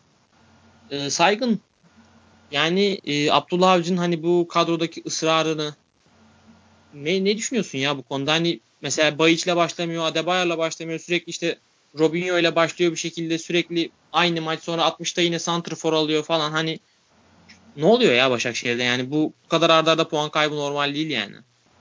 4 maç 10 puan kayıp oldu. 6 maçta bir galibiyeti var sadece. Yani Abdullah Avcı oyun planına çok güveniyor. Ama oyun planı onu şu an yarı yolda bıraktı. Hatta yani yolun çok gerisinde bıraktı şu anda. Bütün ipleri verdi. Yani artık oyuncularla arasında da bir kopukluk var gibi. Maç sonu açıklamalarından öyle anladım ben. Hani maç sonunda oyunu övdü bu kez ama bireysel performanslara değindi. Oyuncular tarafından da Mossoro yanılmıyorsam farklı bir şeyler denemeliyiz tarzı konuştu. Hani orada da bir e, zıtlık, bir tezatlık var gibi duruyor. E, Başakşehir'de Başakşehir'in skorunu getiren adam Edin Vişça. Oyununu organize eden bir numaralı adam İrfan Can. İkisi aynı anda çok ciddi bir düşüş yaşayınca hem oyun düşmeye başladı hem skorlar gelmeye başladı. Ve çözümü kolay bir takıma dönüştü Başakşehir ve bunda inat ediyor. Hani ben biraz kafa yordum ne olabilir diye. Forvet dışında ne yapabilirler? Yani aklıma gelen tek şey var. Hani orta sahaya bir kesici koyabilirler belki. Hani Gökhan'inler belki fiziksel olarak çok iyi durumda değil ama hani orayı tutar, gider şut atar 30'dan. Öyle bir oyuncuları da yok çünkü. Veya atlama koyup sadece kesme görevini verebilirler mesela. Ve topu uzun forvete atıp Adebayor veya Bayiç'i kullanıp ya bu şekilde bir oyun kurgulayabilirler belki ama farklı bir şey denemiyor. Sürekli Emre, İrfan Can bu maçta işte Mossoro'yu kesip Soner'i koydu. Ama yine değişen bir şey olmadı. Yani sadece oyuncunun isimleri değişiyor. Oyuncu profilleri aynı. Tercih edilen oyunlar aynı. Ee, ve çok kötü bir Sivas Spor karşısında çok fazla üretemeden oyunu aldılar belki ama çok fazla üretemeden bitirdiler maçı. Sivas Spor tarafından Beşiktaş maçının benzeri oldu aslında. Hani ciddi bir hücum planları yoktu. 70'ten sonra bulmaya başladılar ama hani ilk yarıda çok iyi olan Emre Kılınç'ın ciddi düşüşü ve bu maçta da devam etmesi kötü bir oyun oynadı. Ee, kontratakları değerlendirememelerine yol açtı. Sivas'la ilgili sıkıntı biraz Robinho merkezli bir takımdı. Biraz değil hatta bayağı öyle. Robinho'yu oradan çıkartınca bütün oyuncuların özellikle hücumdaki performansı bir tık aşağı düştü. İşte Douglas ön tarafa geldi düşüş var. Emre Kılınç'ta düşüş var. Diabate'den istediklerini alamadılar. Ee, ve hani lig 3 hafta daha devam etseydi Sivasspor muhtemelen düşmek için çok ciddi bir aday olabilirdi. Başakşehir açısından yani buradan dönüş olur mu? anlıyor Sivasspor'da? Ben Diabate'nin niye forvet oynamaya başladığını anlamıyorum mesela. Abi hani, mesela Aruna Kone neden oynamıyor onu da bilmiyorum ya. Aynen yani Diabate forvet oynuyor ve Douglas kendi mevkisinin dışında oynuyor şu anda. Çok saç çok e, Sa- saçma, saçma bir taktik karar bence. Yani Sağ bekte oynayan Pap da stoper normalde. Tabii. Aynen. İşte yani bütün düzeni değiştirdiler. Hani yetenek probleminden ötürü muhtemelen Douglas'ı ön tarafa attı ama Aruna Kone ile ilgili bir açıklama bulamıyorum. Hani belki içeride başka bir durum vardır ama hani kulübede de oturan bir oyuncu. Onun neden tercih edilmediğini çok anlayamadım. Ya Başakşehir açısından sezon koşarak uzaklaştı ellerinden.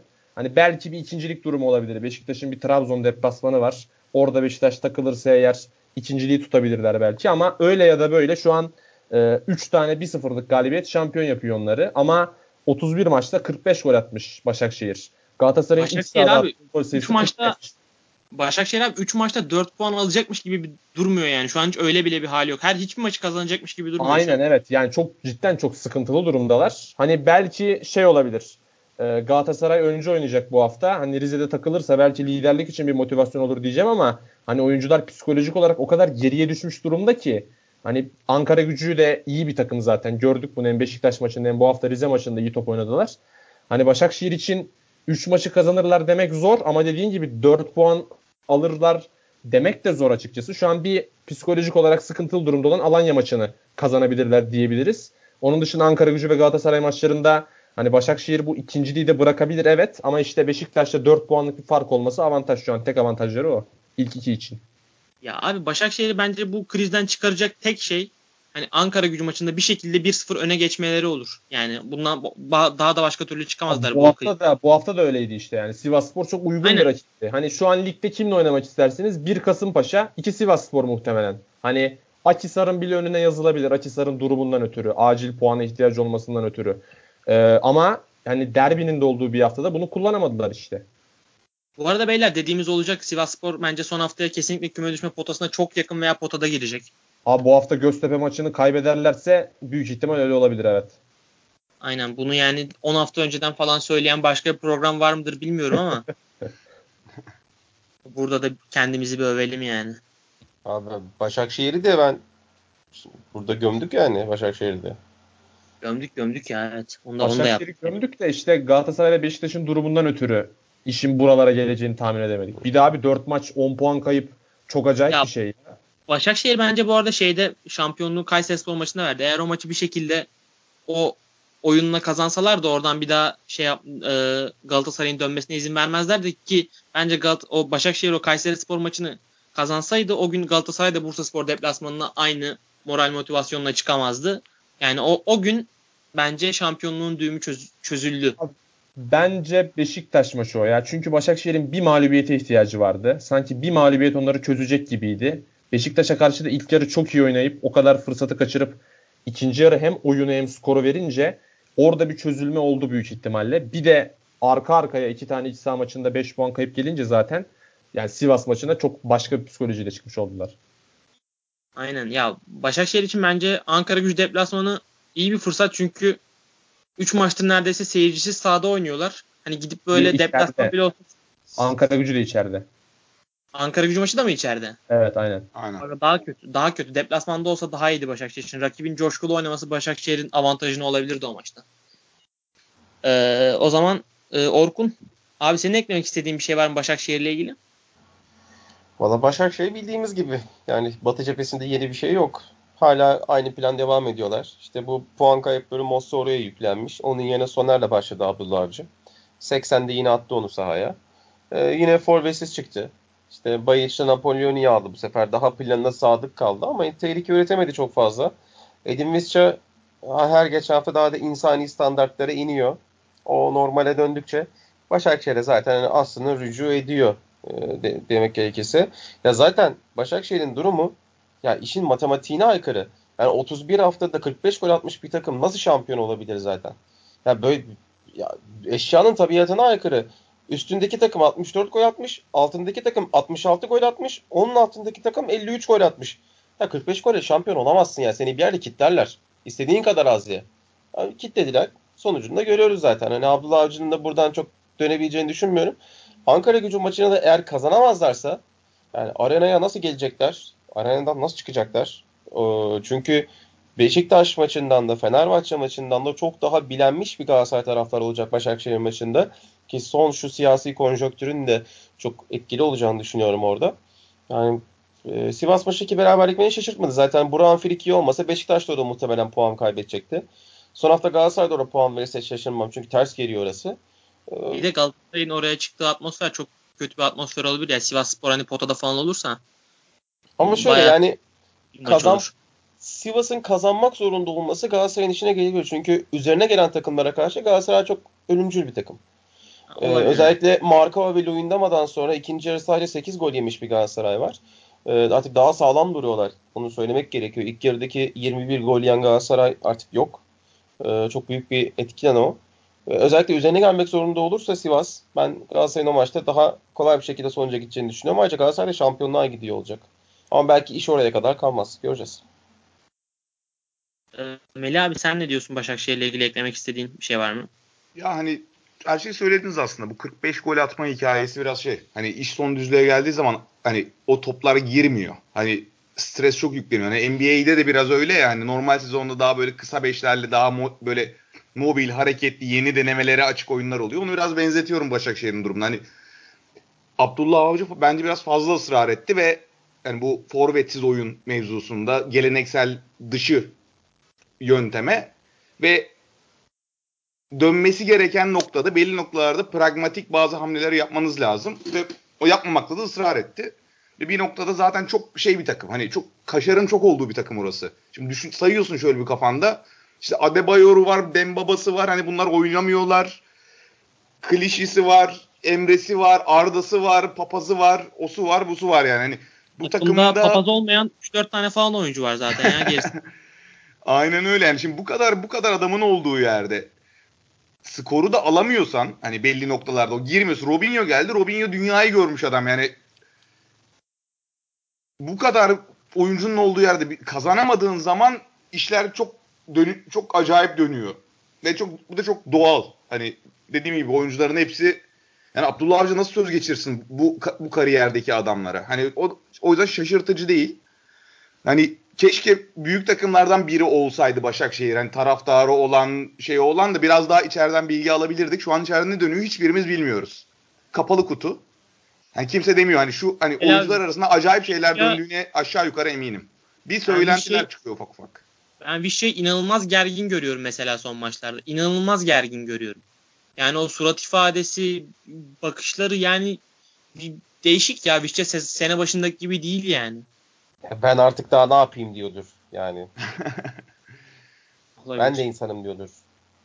Ee, o zaman e, haftanın en önemli mücadelelerinden birine geçelim. Fenerbahçe e, Kasımpaşa deplasmanında 3-1'lik bir galibiyet aldı ve e, küme düşme yarışından e, sanırım matematiksel olmasa da fiilen uzaklaşmayı başardı.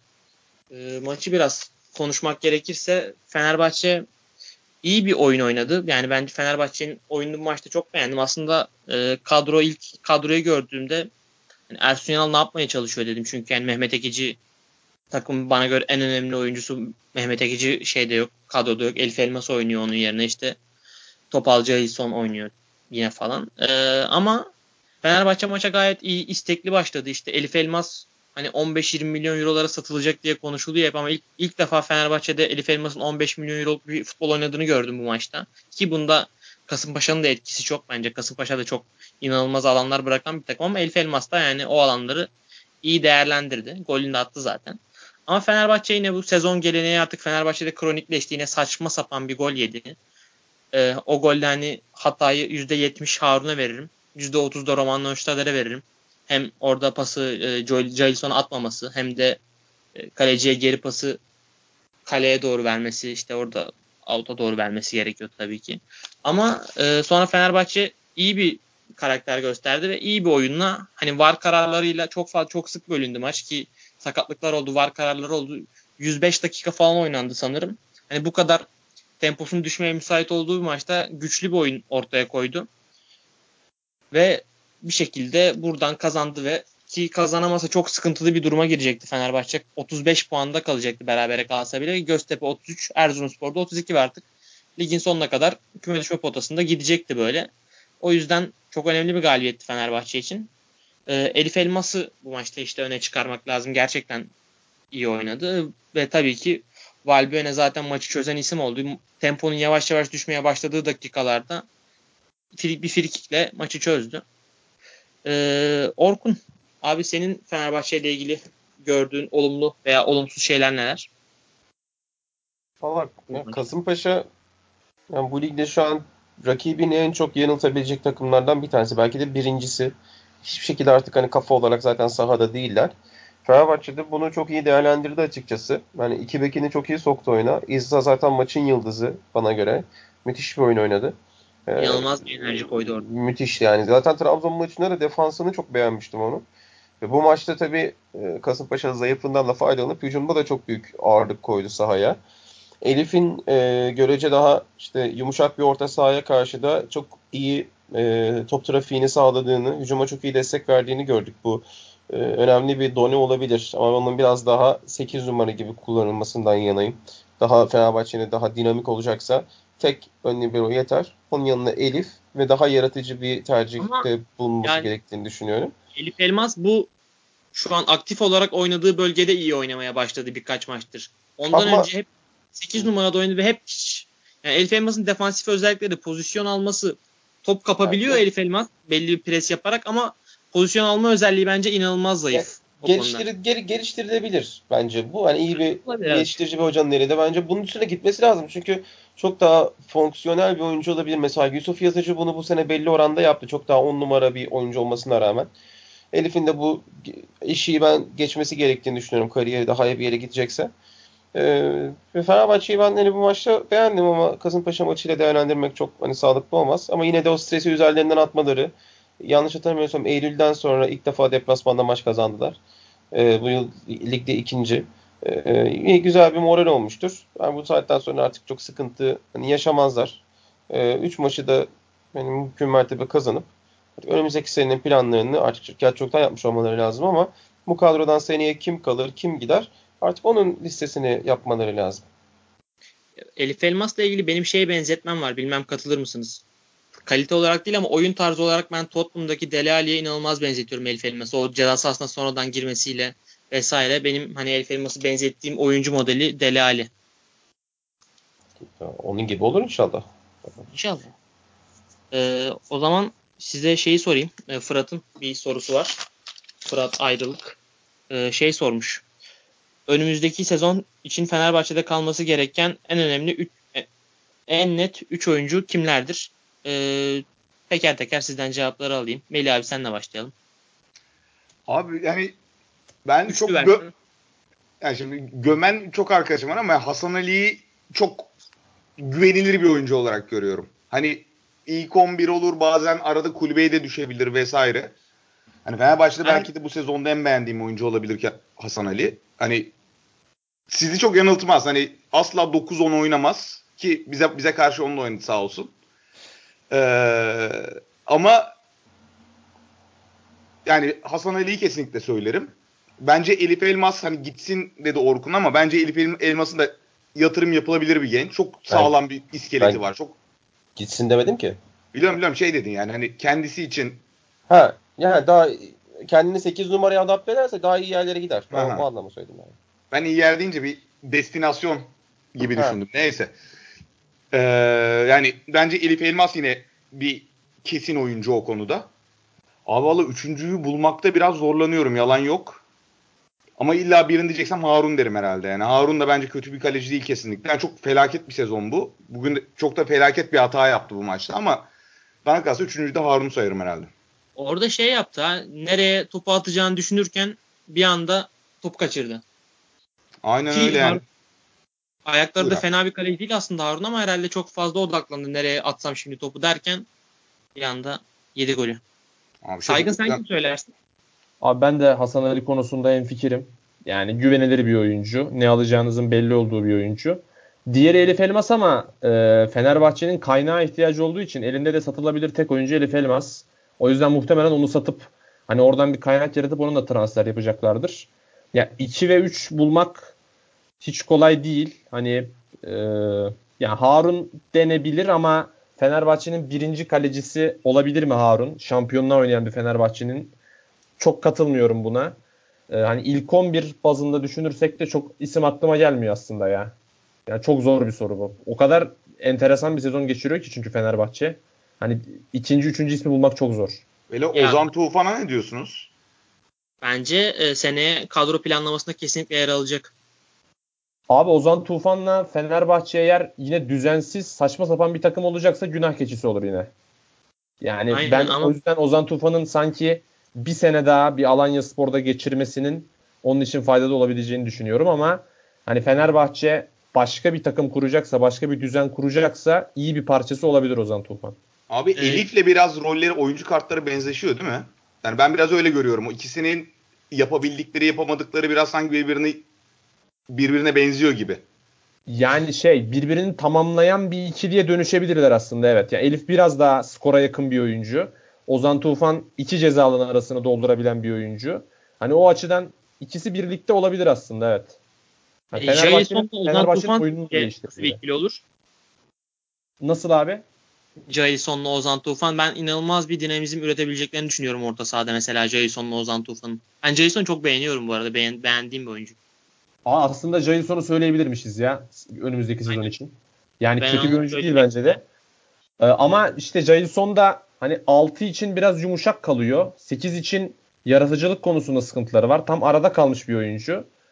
Ee, yani yanına daha net bir oyuncu lazım. Ozan Tufan'la olur mu?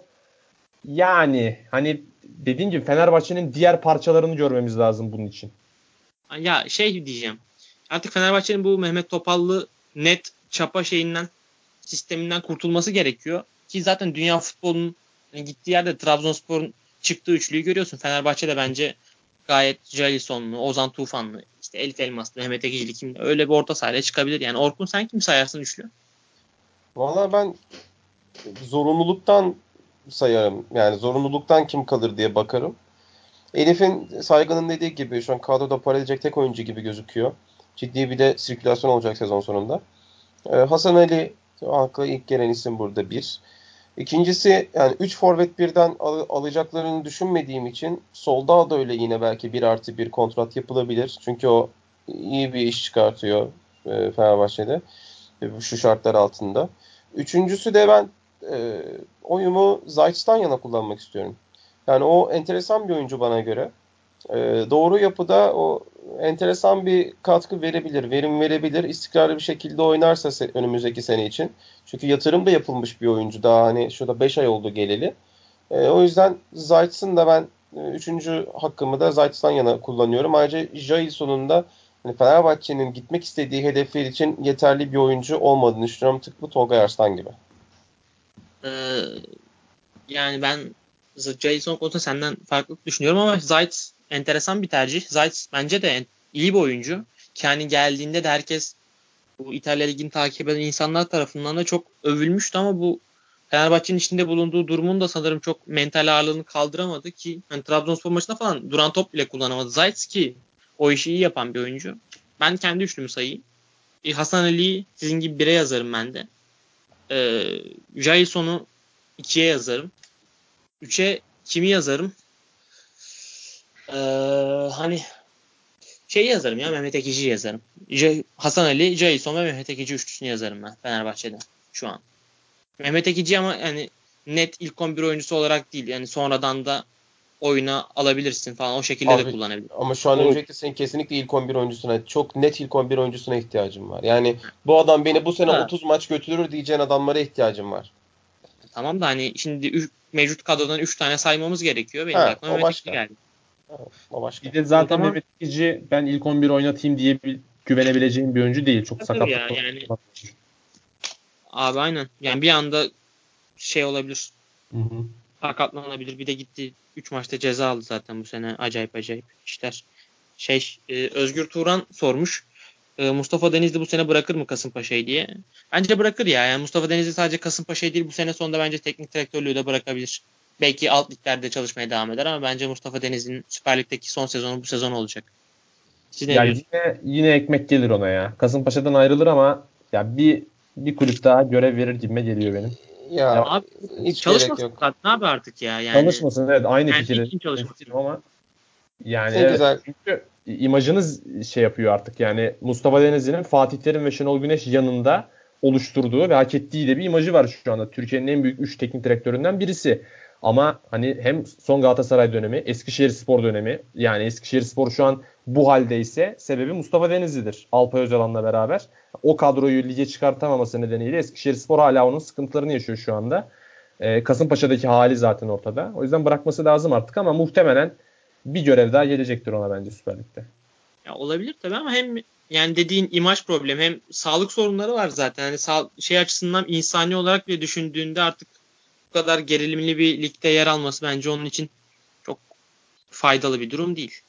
Yani çok şey devam edeceğini Abi, düşünmüyorum. benim benim tek şerhim şey ya. Yani onun muhtemelen Turgay Ciner'le de bir birebir ilişkisi vardır. Hani kulüp sahibiyle. Hani belki öyle bir şey olursa devam eder ya da biraz daha altına bir hoca alıp onu böyle daha böyle bir takımın patronu gibi bir role getirebilirler. Ben bildiğim kadarıyla Turgay, Turgay Ciner'le araları iyi çünkü. Hatta yani gelişinde onun da bir etkisi var. Ee, belki ben bir öyle bir şerh düşüyorum ama onun haricinde bence de Mustafa Denizli klasiği Mayıs ayında İzmir. Keşke. Sonrasında. Nişantaşı. Güzel güzel bıraksın. Kışın böyle bebek kahvede çayını içip tavlasını oynasın böyle ne güzel. Aa, Aynen ne, ne ya. gerek var hocalık hocalık bu saatten sonra yani gerek Hani yok ya. 70 yaşından sonra Veysel Sarı'yla mı uğraşacak ya? Yani ne gerek var?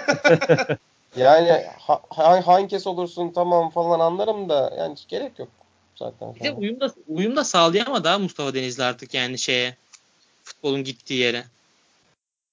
2009 2009'dan sonra hani başarılı bir sezonu Rize Spor'u çıkardı sanırım bir Süper Lig'e. Onun dışında başarılı geçen bir sezonu yok. Abi Yılmaz Varol'un da arada ligde bıraktığı takımlar oluyor yani. Arada denk gelir arada. Abi adam. Göztepe'yi çıkardı ya. Mazal Yanlış hatırlıyorum. Aynen Yılmaz aynen. Daha yakın zamanda. İşte Çıkardı, Mustafa. Denizli'nin Mustafa Denizli'nin takımını yenip çıkardı hatta penaltılarda. Aynen. Doğru. İnanılmaz bir maçtı o da ya. Aynen. 3 saat falan sürmüştü. Ha, aynen. O şey Göztepe'nin Gürcü bir oyuncusu vardı alt ligdeyken. O çok iyi oynamıştı. Oyuna sonradan girip değiştirmişti falan da şu an ismini hatırlayamadım. Sonu İşvili ben de hatırladım da yok. Ha Kovacitse ya Kovacitse. Ya Kovakis'e çok iyi oynamıştı o maçta. Hiç un- unutamıyorum o Ya performansı. saygın bunu nereden hatırlıyorsun? Ya? Pokedex gibi adam yemin ediyorum ya. O futbolcu sezon- kartının adını söylesin ya. O sezon kombinem vardı da Eskişehir Spor. Yani bayağı içli dışlıydım birincilikle. Maşallah. Ee, o zaman beyler yavaştan bir iç sahalar klasiği olan düşme hattına yavaştan yol alalım. Ee, Erzurumspor Bursaspor maçı oynandı. Erzurumspor aslında böyle e, 0-0'a bağlanacakmış gibi duran bir maçta Bursaspor'u 2-0 mağlup etti. Bir anda Edok şapkadan bir tavşan çıkardı. Orada döndü vurdu. Çok da güzel bir gol attı. Yani çok inanılmaz bir vuruştu. Ee, Bursaspor'u bayağı uçurumdan aşağı olmasa da uçurumun kenarına doğru attılar. Ee, Saygın nasıl buldun maçı abi? Yani e, nasıl bir maç vardı? Mesela ben ilk yarıda Bursaspor'u beğendim ama atamıyorlar. Yani artık bunu da söylemekten de hani sıkıldım biraz. Ne diyor ne diyorsun maçla ilgili? Ee, ya dediğin gibi ilk yarı Bursaspor daha hakimdi oyuna. Daha gole yakın gibi göründü ama işte o kadar ciddi bir kalite problemi var ki bulamıyorlar o golü. Ee, Erzurumspor 0'ı iyi tuttu açıkçası. Ee, 65-70'ten sonra da Bursaspor benim anlamadığım şekilde çok geri çekildi. Hani evet Erzurumspor altınızda. ilk maçı kazanmışsınız ve ikili averajı da alıyorsunuz beraberlikle ama bir de Göztepe var devrede. Sizin Göztepe'ye de geçmeniz gerekiyor. O yüzden Bursaspor'un özellikle 70'ten sonra Erzurumspor'un baskısını ve oyununu kabul etmesini çok anlayamadım ben. Çok geri çekildiler, kaşındılar. Zaten bu tip maçların da anahtarı hani beraberliğe bağlan, bağlanmış bir maçı ancak bir duran top çözer. Öyle oldu zaten. Erzurumspor e, hani burada da bir öz eleştiri vermemiz gerekiyor bence. E, 25 maç 4 galibiyet almıştı takım. E, Hamza Hamzoğlu'dan sonra 6 maçta 3 galibiyet. Son 4 maç 10 puan oldu. Yani buraya çıkartabilmiş olması bence ciddi takdire şayan e, Hamza Hoca'nın. E, yani hani öyle ya da böyle skorları almayı başarıyor bir şekilde. Ve öyle ya da böyle yine hani Galatasaray'da yaptığı gibi Bursa Spor'a e, sezon ortasında geldikten sonra yaptığı gibi skoru tutuyor ve bir şekilde takımı golü bulabiliyor, skoru bulabiliyor. E, kaleci performansları zaten Hamza Hoca'nın artık Muslera, Harun, Şehiç e, klasik klasiği haline geldi. E, o yüzden onun son 4 maçta 10 puan toplaması ciddi bir iş bence. Ve Erzurumspor öyle ya da böyle son 3 hafta yattı kendini bir şekilde Göztepe'nin bir puan arkasında. Ee, ve yani iki deplasmanları var ama rahat takımlarla oynayacaklar nispeten. Ee, yani hani Göztepe'nin fikstürü daha iyi gibi duruyor ama e, yani sanki Erzurumspor yine de düşecek gibi ama e, Hamza Hoca'nın buraya getirebilmiş olması kesinlikle e, takdir edilmeli bence. Abi takdir edilmeli gerçekten hani Hamza Hamzaoğlu döneminde çok iyi puan topladılar ama bu takım yemin ederim Mehmet Özdek döneminde daha iyi oynuyordu. Gerçekten Hamza Hamzoğlu hani Yusuf Fahir babamın büyü yaptı bu adama ne oldu anlamıyorum. Çok enteresan gerçekten. Ee, Melih abi sen baktın mı Bursaspor Erzurumspor maçına? Ya baktım. Ya şöyle abi hani Hamza Hamzoğlu'nun hakikaten elinin değdiğini biraz görüyorsun. Mehmet Özdirek'in takımında şöyle bir sorun vardı. Takım çok disiplinli oynuyordu. Çok pozisyonuna bağlı, çok çok şey oynuyorlardı hakikaten. Kemik gibi bir takımlardı. Ama biraz şu an Bursa Spor'un da yaşadığı o sorunu çok yaşıyorlardı. Maçın sonunu bir şekilde getiremiyorlardı. O tabelayı değiştirecek hamleyi yapamıyorlardı. Hamza Hamzoğlu geldikten sonra benim aslında ben biraz şey nasıl söyleyeyim tam katılmasam da bu karara yani tam böyle içime sinmese de niye yaptıklarını anladım, an, anladım ben. Hani a dedim evet buradan bir şey gelecek gibi görüyordum. Ve oradan sonra Hamza Hamzoğlu biraz daha oyuncuların rahat oyuncularını rahat sahada rahat ettiren bir hoca. Hani takımı bir bütün halinde oynatmak endişesini Mehmet Özdirek kadar yaşamadı. Ve elinde de ikinci devrede yapılan transfer birkaç tane yetenekli oyuncu geldi açıkçası. Hani Mehmet Özdirek'in de elinde vardı bunlar. bunlar. Ve onların da biraz daha takıma uyum sağlaması, şehre uyum sağlaması, işte tak, arkadaşların uyum sağlamasıyla işte gereken o özel anlarda çıkıp gerekli işi yaptılar. Ya Bursa Bursa'ya gelirsek yani Bursa ters ters tarafta çok acayip bir sezon yaşıyor yani hani buradan düşmeleri beni hiç şaşırtmayacak ki bence zaten hani ben çok şans vermiyorum. Hani son Göztepe maçını da izledim çünkü. Göztepe'nin de şu an hani o yaşadıkları saçma dönemi biraz geride bırakmış olduklarını gördüm. takım olarak. Yani bir yöntem bulmuşlar hani ileriye iki tane fizikli oyuncu atarak vesaire bir akıllarında bir çözüm var. Tabii Bursa Spor'da hala bir çözüm göremiyoruz. Hani iç, içine düştükleri bu dehlizden nasıl çıkacaklarını ben de çok merak ediyorum. Ya çıkabilecekler mi onu da çok merak ediyorum. Yani maçta da yine çok beklediğimiz gibi oldu. Yani dediğin gibi Bursa ilk yarıda çok iyi. Yani Bursa ilk yarıda iyiydi. Yani bir şey oynuyor görünen taraf daha çok Bursa Spor'du ama yapamıyorlar. Hani ve tıkandılar. Hoca değişikliği de buna bir çözüm olmadı ki bence açıkçası çok da beklemiyordum çözüm olmasını Bursa Spor'da. Çünkü eldeki malzemede çok ciddi bir sıkıntı var. Ve kulübe yönetimine son 3-4 yıldaki yaşan, kulüp içerisinde yaşananlara baktığında sanki Bursa Spor'un buna ihtiyacı varmış gibi de geliyor bana. Evet yani e, Bursa Spor küme düştüğünde umarım hani o Ali Ay yönetimine oy veren o 1065 kişi e, tatmin olmuştur. Çünkü hani takım iki sene önce de bunu yaşadı. Böyle gideceği de belliydi. Ali Ay düzeltmek için de bir emare vermemişken tekrar seçildi. Durum buralara kadar geldi. Bence de Bursa Spor'un artık o kulübün içinin, taraftarın, belki yönetimin bile böyle baştan bir değişmesi, bir tazelenmesi için belki bir küme düşmek iyi bile olabilir Bursa Spor, Bursa Spor için ki yani belki yeniden bir altyapıya, bir öz kaynaklara bir dönüş olur. Göreceğiz yani.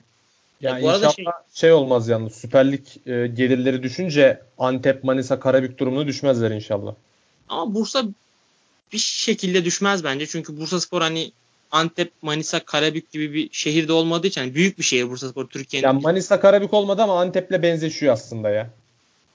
Şehir boyutu anlamında evet hani. Evet, evet ama Bursa Spor bilmiyorum abi. Olabilir. Dediğin gibi böyle bir ihtimal gözüküyor evet. Ama ben inanmıyorum. Çünkü yani Bursa Spor'un bir altyapı faktörü var ya. Oradan bir kurtarabilir yani. Ve, ve tribünü var. Hani Antep'te ne olursa olsun evet. yoktu. Hani ta, arkasında ciddi bir taraftar desteği var. Eğer bir temizlenme yaşayabilirlerse altlardan çok kötüye gitmeden dediğin gibi az önce anlattığın kulüpler gibi değil de hani çok işi dibe vurmadan ekonomik anlamda bu temizlenmeye gidebilirlerse bir arınmaya giderlerse al dediğin gibi altyapıya dönerlerse bence Bursa Spor için bir şans var.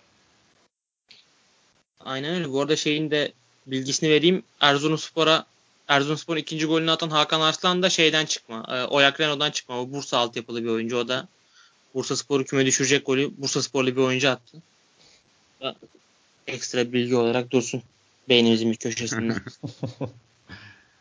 e, son olarak Göztepe Antalya Spor maçı. Göztepe 4 birlik bir galibiyet aldı. E, Göztepe gerçekten hani Başakşehir maçı ile ilgili bir üstündeki ölü toprağını böyle bir attı, silkindi. Tüm oyun, oyuncular kendine gelmiş gibi duruyor sahanın içinde. Serdar Güller işte iki gol attı zaten. Bugün o çok böyle özgüvenli duruyor. Sahanın içinde özgüvenli duruyordu. Ee, siz ne düşünüyorsunuz artık Göztepe sizce bu küme düşmeme işini kurtardı mı? Yani e, bundan sonra artık Göztepe iş, yüz, küme düşme ihtimali yüzde kaç görüyorsunuz? Ya abi, abi ben ha, sen buyur abi. Buyur. Heh, Yok, abi buyur. şu Abi şöyle, ya ben Göztepe maçında İzmir'deydim zaten maç sırasında. Orada arkadaşlar, Göztepe arkadaşlar da evde izledik. Hani o zaman biraz böyle bakabildim hakikaten ciddi ciddi maça. Hani ee, abi şöyle, hani ben Göztepe'nin düşme ihtimalini sorarsan bana Abi Erzurum'la Erzurum'da ikisinin ikisi kapışacaklar ve ortada bir tane bilet var gibi geliyor bana açıkçası. Hani sahada duruş her iki takım duruşlarına da baktığımda ve ben açıkçası Göztepe'yi daha yakın görüyorum o bileti alma yönünde. Abi şey zaten hani buralara gelişi de çok şaşırtıcı bir takım yani Göztepe aslında elinde çok iyi oyuncular, çok iyi kadrosu olan bir takım bence. Hani özellikle bu ligin ihtiyaçlarını karşılayacak çok fazla oyuncusu var.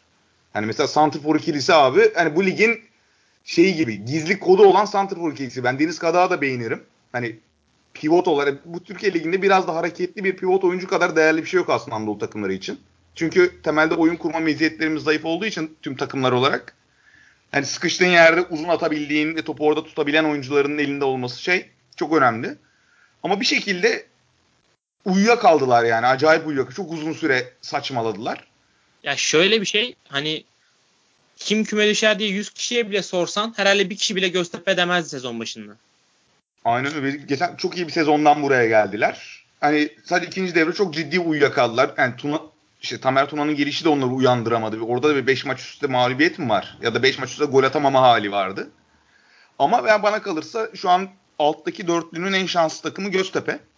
Yani Antalya maçında da yani Antalya'nın durumu malum gerçi. Yani Antalya şu an oyuncular zihninde yükselemiyorlar. Hani çok hırslılardı. Çok bayağı şeydi gerilimli de maç oldu aslına bakarsan Antalya tarafından. Antalya bayağı gergindi maç içerisinde. İstiyorlardı ama hani Antalya öyle bir kadro ki hani burada olması bile çok büyük mucize. Hani şu an Akhisar'ın altında olma ihtimalleri olabilirdi. Yani öyle bir kadrodan bahsediyoruz. Özellikle ikinci devre oyuncu, ellerindeki oyuncular gittikten sonra bir iki ekleme de yapsalar çok vahamet bir kadro. Ellerinde bazı oyun, yani çok ama Bülent Bülent Korkmaz çok iyi uydurdu onları ve şu an ama artık hedefleri kalmadı. Hani ve nefesleri bitti. Ve dolayısıyla gerçeklerle yüzleşiyorlar aslında bir miktar. Bu tabii ki Göztepe için bir şans ama ben Göztepe'yi sahada çok aklı başında gördüm. Hani o uyku halinden çıkmış gibilerdi. Ben de hani yarı böyle Göztepe'ye karşı alt dörtlüden en çok Göztepe'ye karşı sempatim var. İsterim ligde kalsınlar. Çünkü hani İzmir takımı bir on, kaç yıl hasret kaldık? 10 yıl falan kaldık herhalde. Tam gelmişken tekrar kaybetmeyelim isterim. 2000, 2003'te düştü Göztepe. Sonra işte 2011'de bir Buca çıktı düştü. Onun dışında Olsun. yoktu yani o zamandan beri. Hani Bey seneye yeni stada da geçecekler. Bir de öyle bir detay var. Ve Göztepe'nin merkezine yapılıyor şu an stat. Yani Göztepe semtinin merkezine yapılıyor stat. 20 küsür bin kişilik yanlış bilmiyorsam. Hani sırf onun için bile düş, düşmesinler istiyorum. Yani tüm oradaki insanlarla konuştuk işte semtle falan da insanlar acayip motiveler yani. Yani bir anlamda korkuyorlar. Yani inşallah düşmeyiz diye ama yani ligde kalırlar seneye çok acayip tribün izleriz orada. Evet o sırf o stat için bile dediğin gibi gerçekten Göztepe'nin kümede kalması istenir ya. Ee, Orkun abi sen ne diyorsun küme düşme hattıyla ve genel olarak Göztepe'nin durumuyla ilgili? Akisar zaten artık bu haftadan sonra gitti diyebiliriz uçurumdan aşağı. Bursa Spor da uçurumun kenarında. Hani Göztepe ile Erzurum arasında döndü biraz iş. Valla ben her zaman söylüyorum yani kadrosuna ve niyetine bakarak hani kadro niyet istek oranına göre benim bu dört takım arasında ligde kalmaya en çok hak eden takım Erzurum bana göre. Yani daha kısıtlı kadroyla, kısıtlı imkanlarla gerçekten müthiş iş yapıyorlar. Başlarında Hamza Hamzoğlu olmasına rağmen. Hani hocayı da yeniyorlar. İlginç bir şey bu. Ee, te- tebrik etmek lazım. Ee, Bursa için artık yani yolun sonu geldi diye düşünüyorum ben. Artık bundan sonra onlar muhtemelen geri dönemeyecekler. Ki bir süre dönmemeleri de kendileri açısından daha iyi olur diye düşünüyorum arınma açısından. E, Göztepe'nin kadrosu zaten burada olmaması gereken bir kadroydu bana göre. Ama iki haftadır hani orijinal bekleri olmadan 6 gol atıp maç kazanıyorlar. E, ve bir buçuk aylık gol atamama döneminden sonra bunu yapmaları beni çok şaşırttı açıkçası. Yani lavabo çok tıkanır. Ondan sonra lavabo açacağın sıcak suyu basarsın üstüne bir anda açılır. Aynen öyle bir hale döndü Göztepe. Antalya'nın işte 10 kişi kalması vesaire bunu çok etkiledi. Ee, çok problem bir şey düşünmüyorum. İş kaliteye kalırsa e, Göztepe'nin ligde kalması lazım. Ama yine o tuhaf tutuklukları yani e, işbaşı yaparsa Göztepe'nin içeride Bursa ile oynayacağını da ve nispeten kafaca rahatlamış Fenerbahçe ile içeride oynayacağını da düşünecek olursak e, Erzurum'un burada bir e, sürpriz yapabileceğini düşünüyorum. Yani Bursa ile ve Fenerbahçe'yi bir şekilde ben yenebileceğini düşünüyorum. Ee, şey olabilir mi abi? Ee, Sivas Spor atıyorum veya işte o 37 puanlı takımlardan yok. biri. 37 o, o, 37'lerden düşen olmaz artık. Yani onlar onlar biraz daha kurtardılar. Alttakilere dua etsinler. Alt çünkü çok düşük kaldı. Ama Onlara şöyle bir şey etsinler. var. Çünkü Sivasspor Göztepe deplasmanına gidiyor önümüzdeki hafta. Ha, Orada yani bir mağlubiyet Göztepe, Sivasspor. Yani Göztepe yenerse o zaman tabii biraz daha iş değişebilir. Evet yani Göztepe final maçına çıkıyor denebilir. Bu Göztepe Sivas'ı yenerse bence ligde kalır. Ee, ama yine de belli olmaz. Ya o kadar dengesiz maçlar oynuyorlar ki ben Göztepe'nin Başakşehir'i yeneceğini kimse beklemiyordu. Yani en kötü beraberlik derdik. Gitti yendi mesela. Ve ben ya hala Göztepe'nin içeride oynadığı hiçbir maça ben direkt favori demem. Çünkü çok net kontratak takımı Göztepe. Hiç set Abi, biraz onu değiştirdiler yok. ama. Ya şöyle o yakın zamanda bu yakın zamanda galibiyetlerde çift or Deniz Kadah işte Jerome. burada İngiliz bir de Jerome'la ikisi çift forvete dönüp biraz oyunu değiştirdiler aslında. Oyunlarını evirdiler. Evet yani iki Şimdi tane birkaç haftadır bir tane forvetten dönme, bir tane de yedek ama ofansif yönü iyi olan bekle bunu yaptılar. Yani yine bu şekilde bu düzenle devam edecektir Tam Ertuğrul ama hani Göztepe kalitesiyle ve biraz daha yükselen ivmesiyle bence bir adım önde ama bir adım tökezledikleri takdirde Erzurum orada hazır bekliyor olacak onları. İşleri hiç kolay değil. Valla benim gönlüm Ankara gücünden yana, yana. Ama bu hafta da Başakşehir'le oynuyorlar. O yüzden her şey bir aklım aklım, kalbim, gönlüm her şey birbirine girdi. Abi Night King Night King'e karşı birlikte olmamız gereken dönemlerden geçiyoruz. Ee, o zaman yavaştan programı kapatalım. Bayağı açtık bugün normal program süremizi ama normal sanırım bu çok olaylı bir derbi vardı. Küme düşme hattı da karışık. Sorular da bizi çok provoke etti biraz. Kusura bakmayın beyler biraz ortalığı karıştırmış olabilirim. Güzel güzel ben seviyorum böyle olunca. Dediğimiz buydu zaten ya. Evet. Öteki türlü ne kardeşim devamlı 3-5-2-4-4-2 o böyle biraz şey gelsin böyle action olsun programla ya. Aynen. Yüzümüze kan geldi. Ee, Melih abi teşekkür ediyoruz programa geldiğin için. Ben Diğer programlarda Ben- ben- bekliyoruz seni. Tabii ki inşallah Burak'cığım inşallah her şey çok güzel olacak diyorum. Evet. eee, evet katılıyorum sana. O zaman Ben de son bir, Ee, bir iki şey söylemek istiyorum kapatmadan önce. Ee, bugün 6 Mayıs. Ee, çok üzücü bir gün. Denizler'in üç fidanın idamının 47. yıl dönümüydü. Onları da tekrar buradan saygıyla rahmetle anmış olalım. Ee, yine biz bir, yine bir 6 Mayıs'ta güzel bir vefat haberi aldık. Adını söylemiyorum burada. Güzel sifon çekerek kutladık.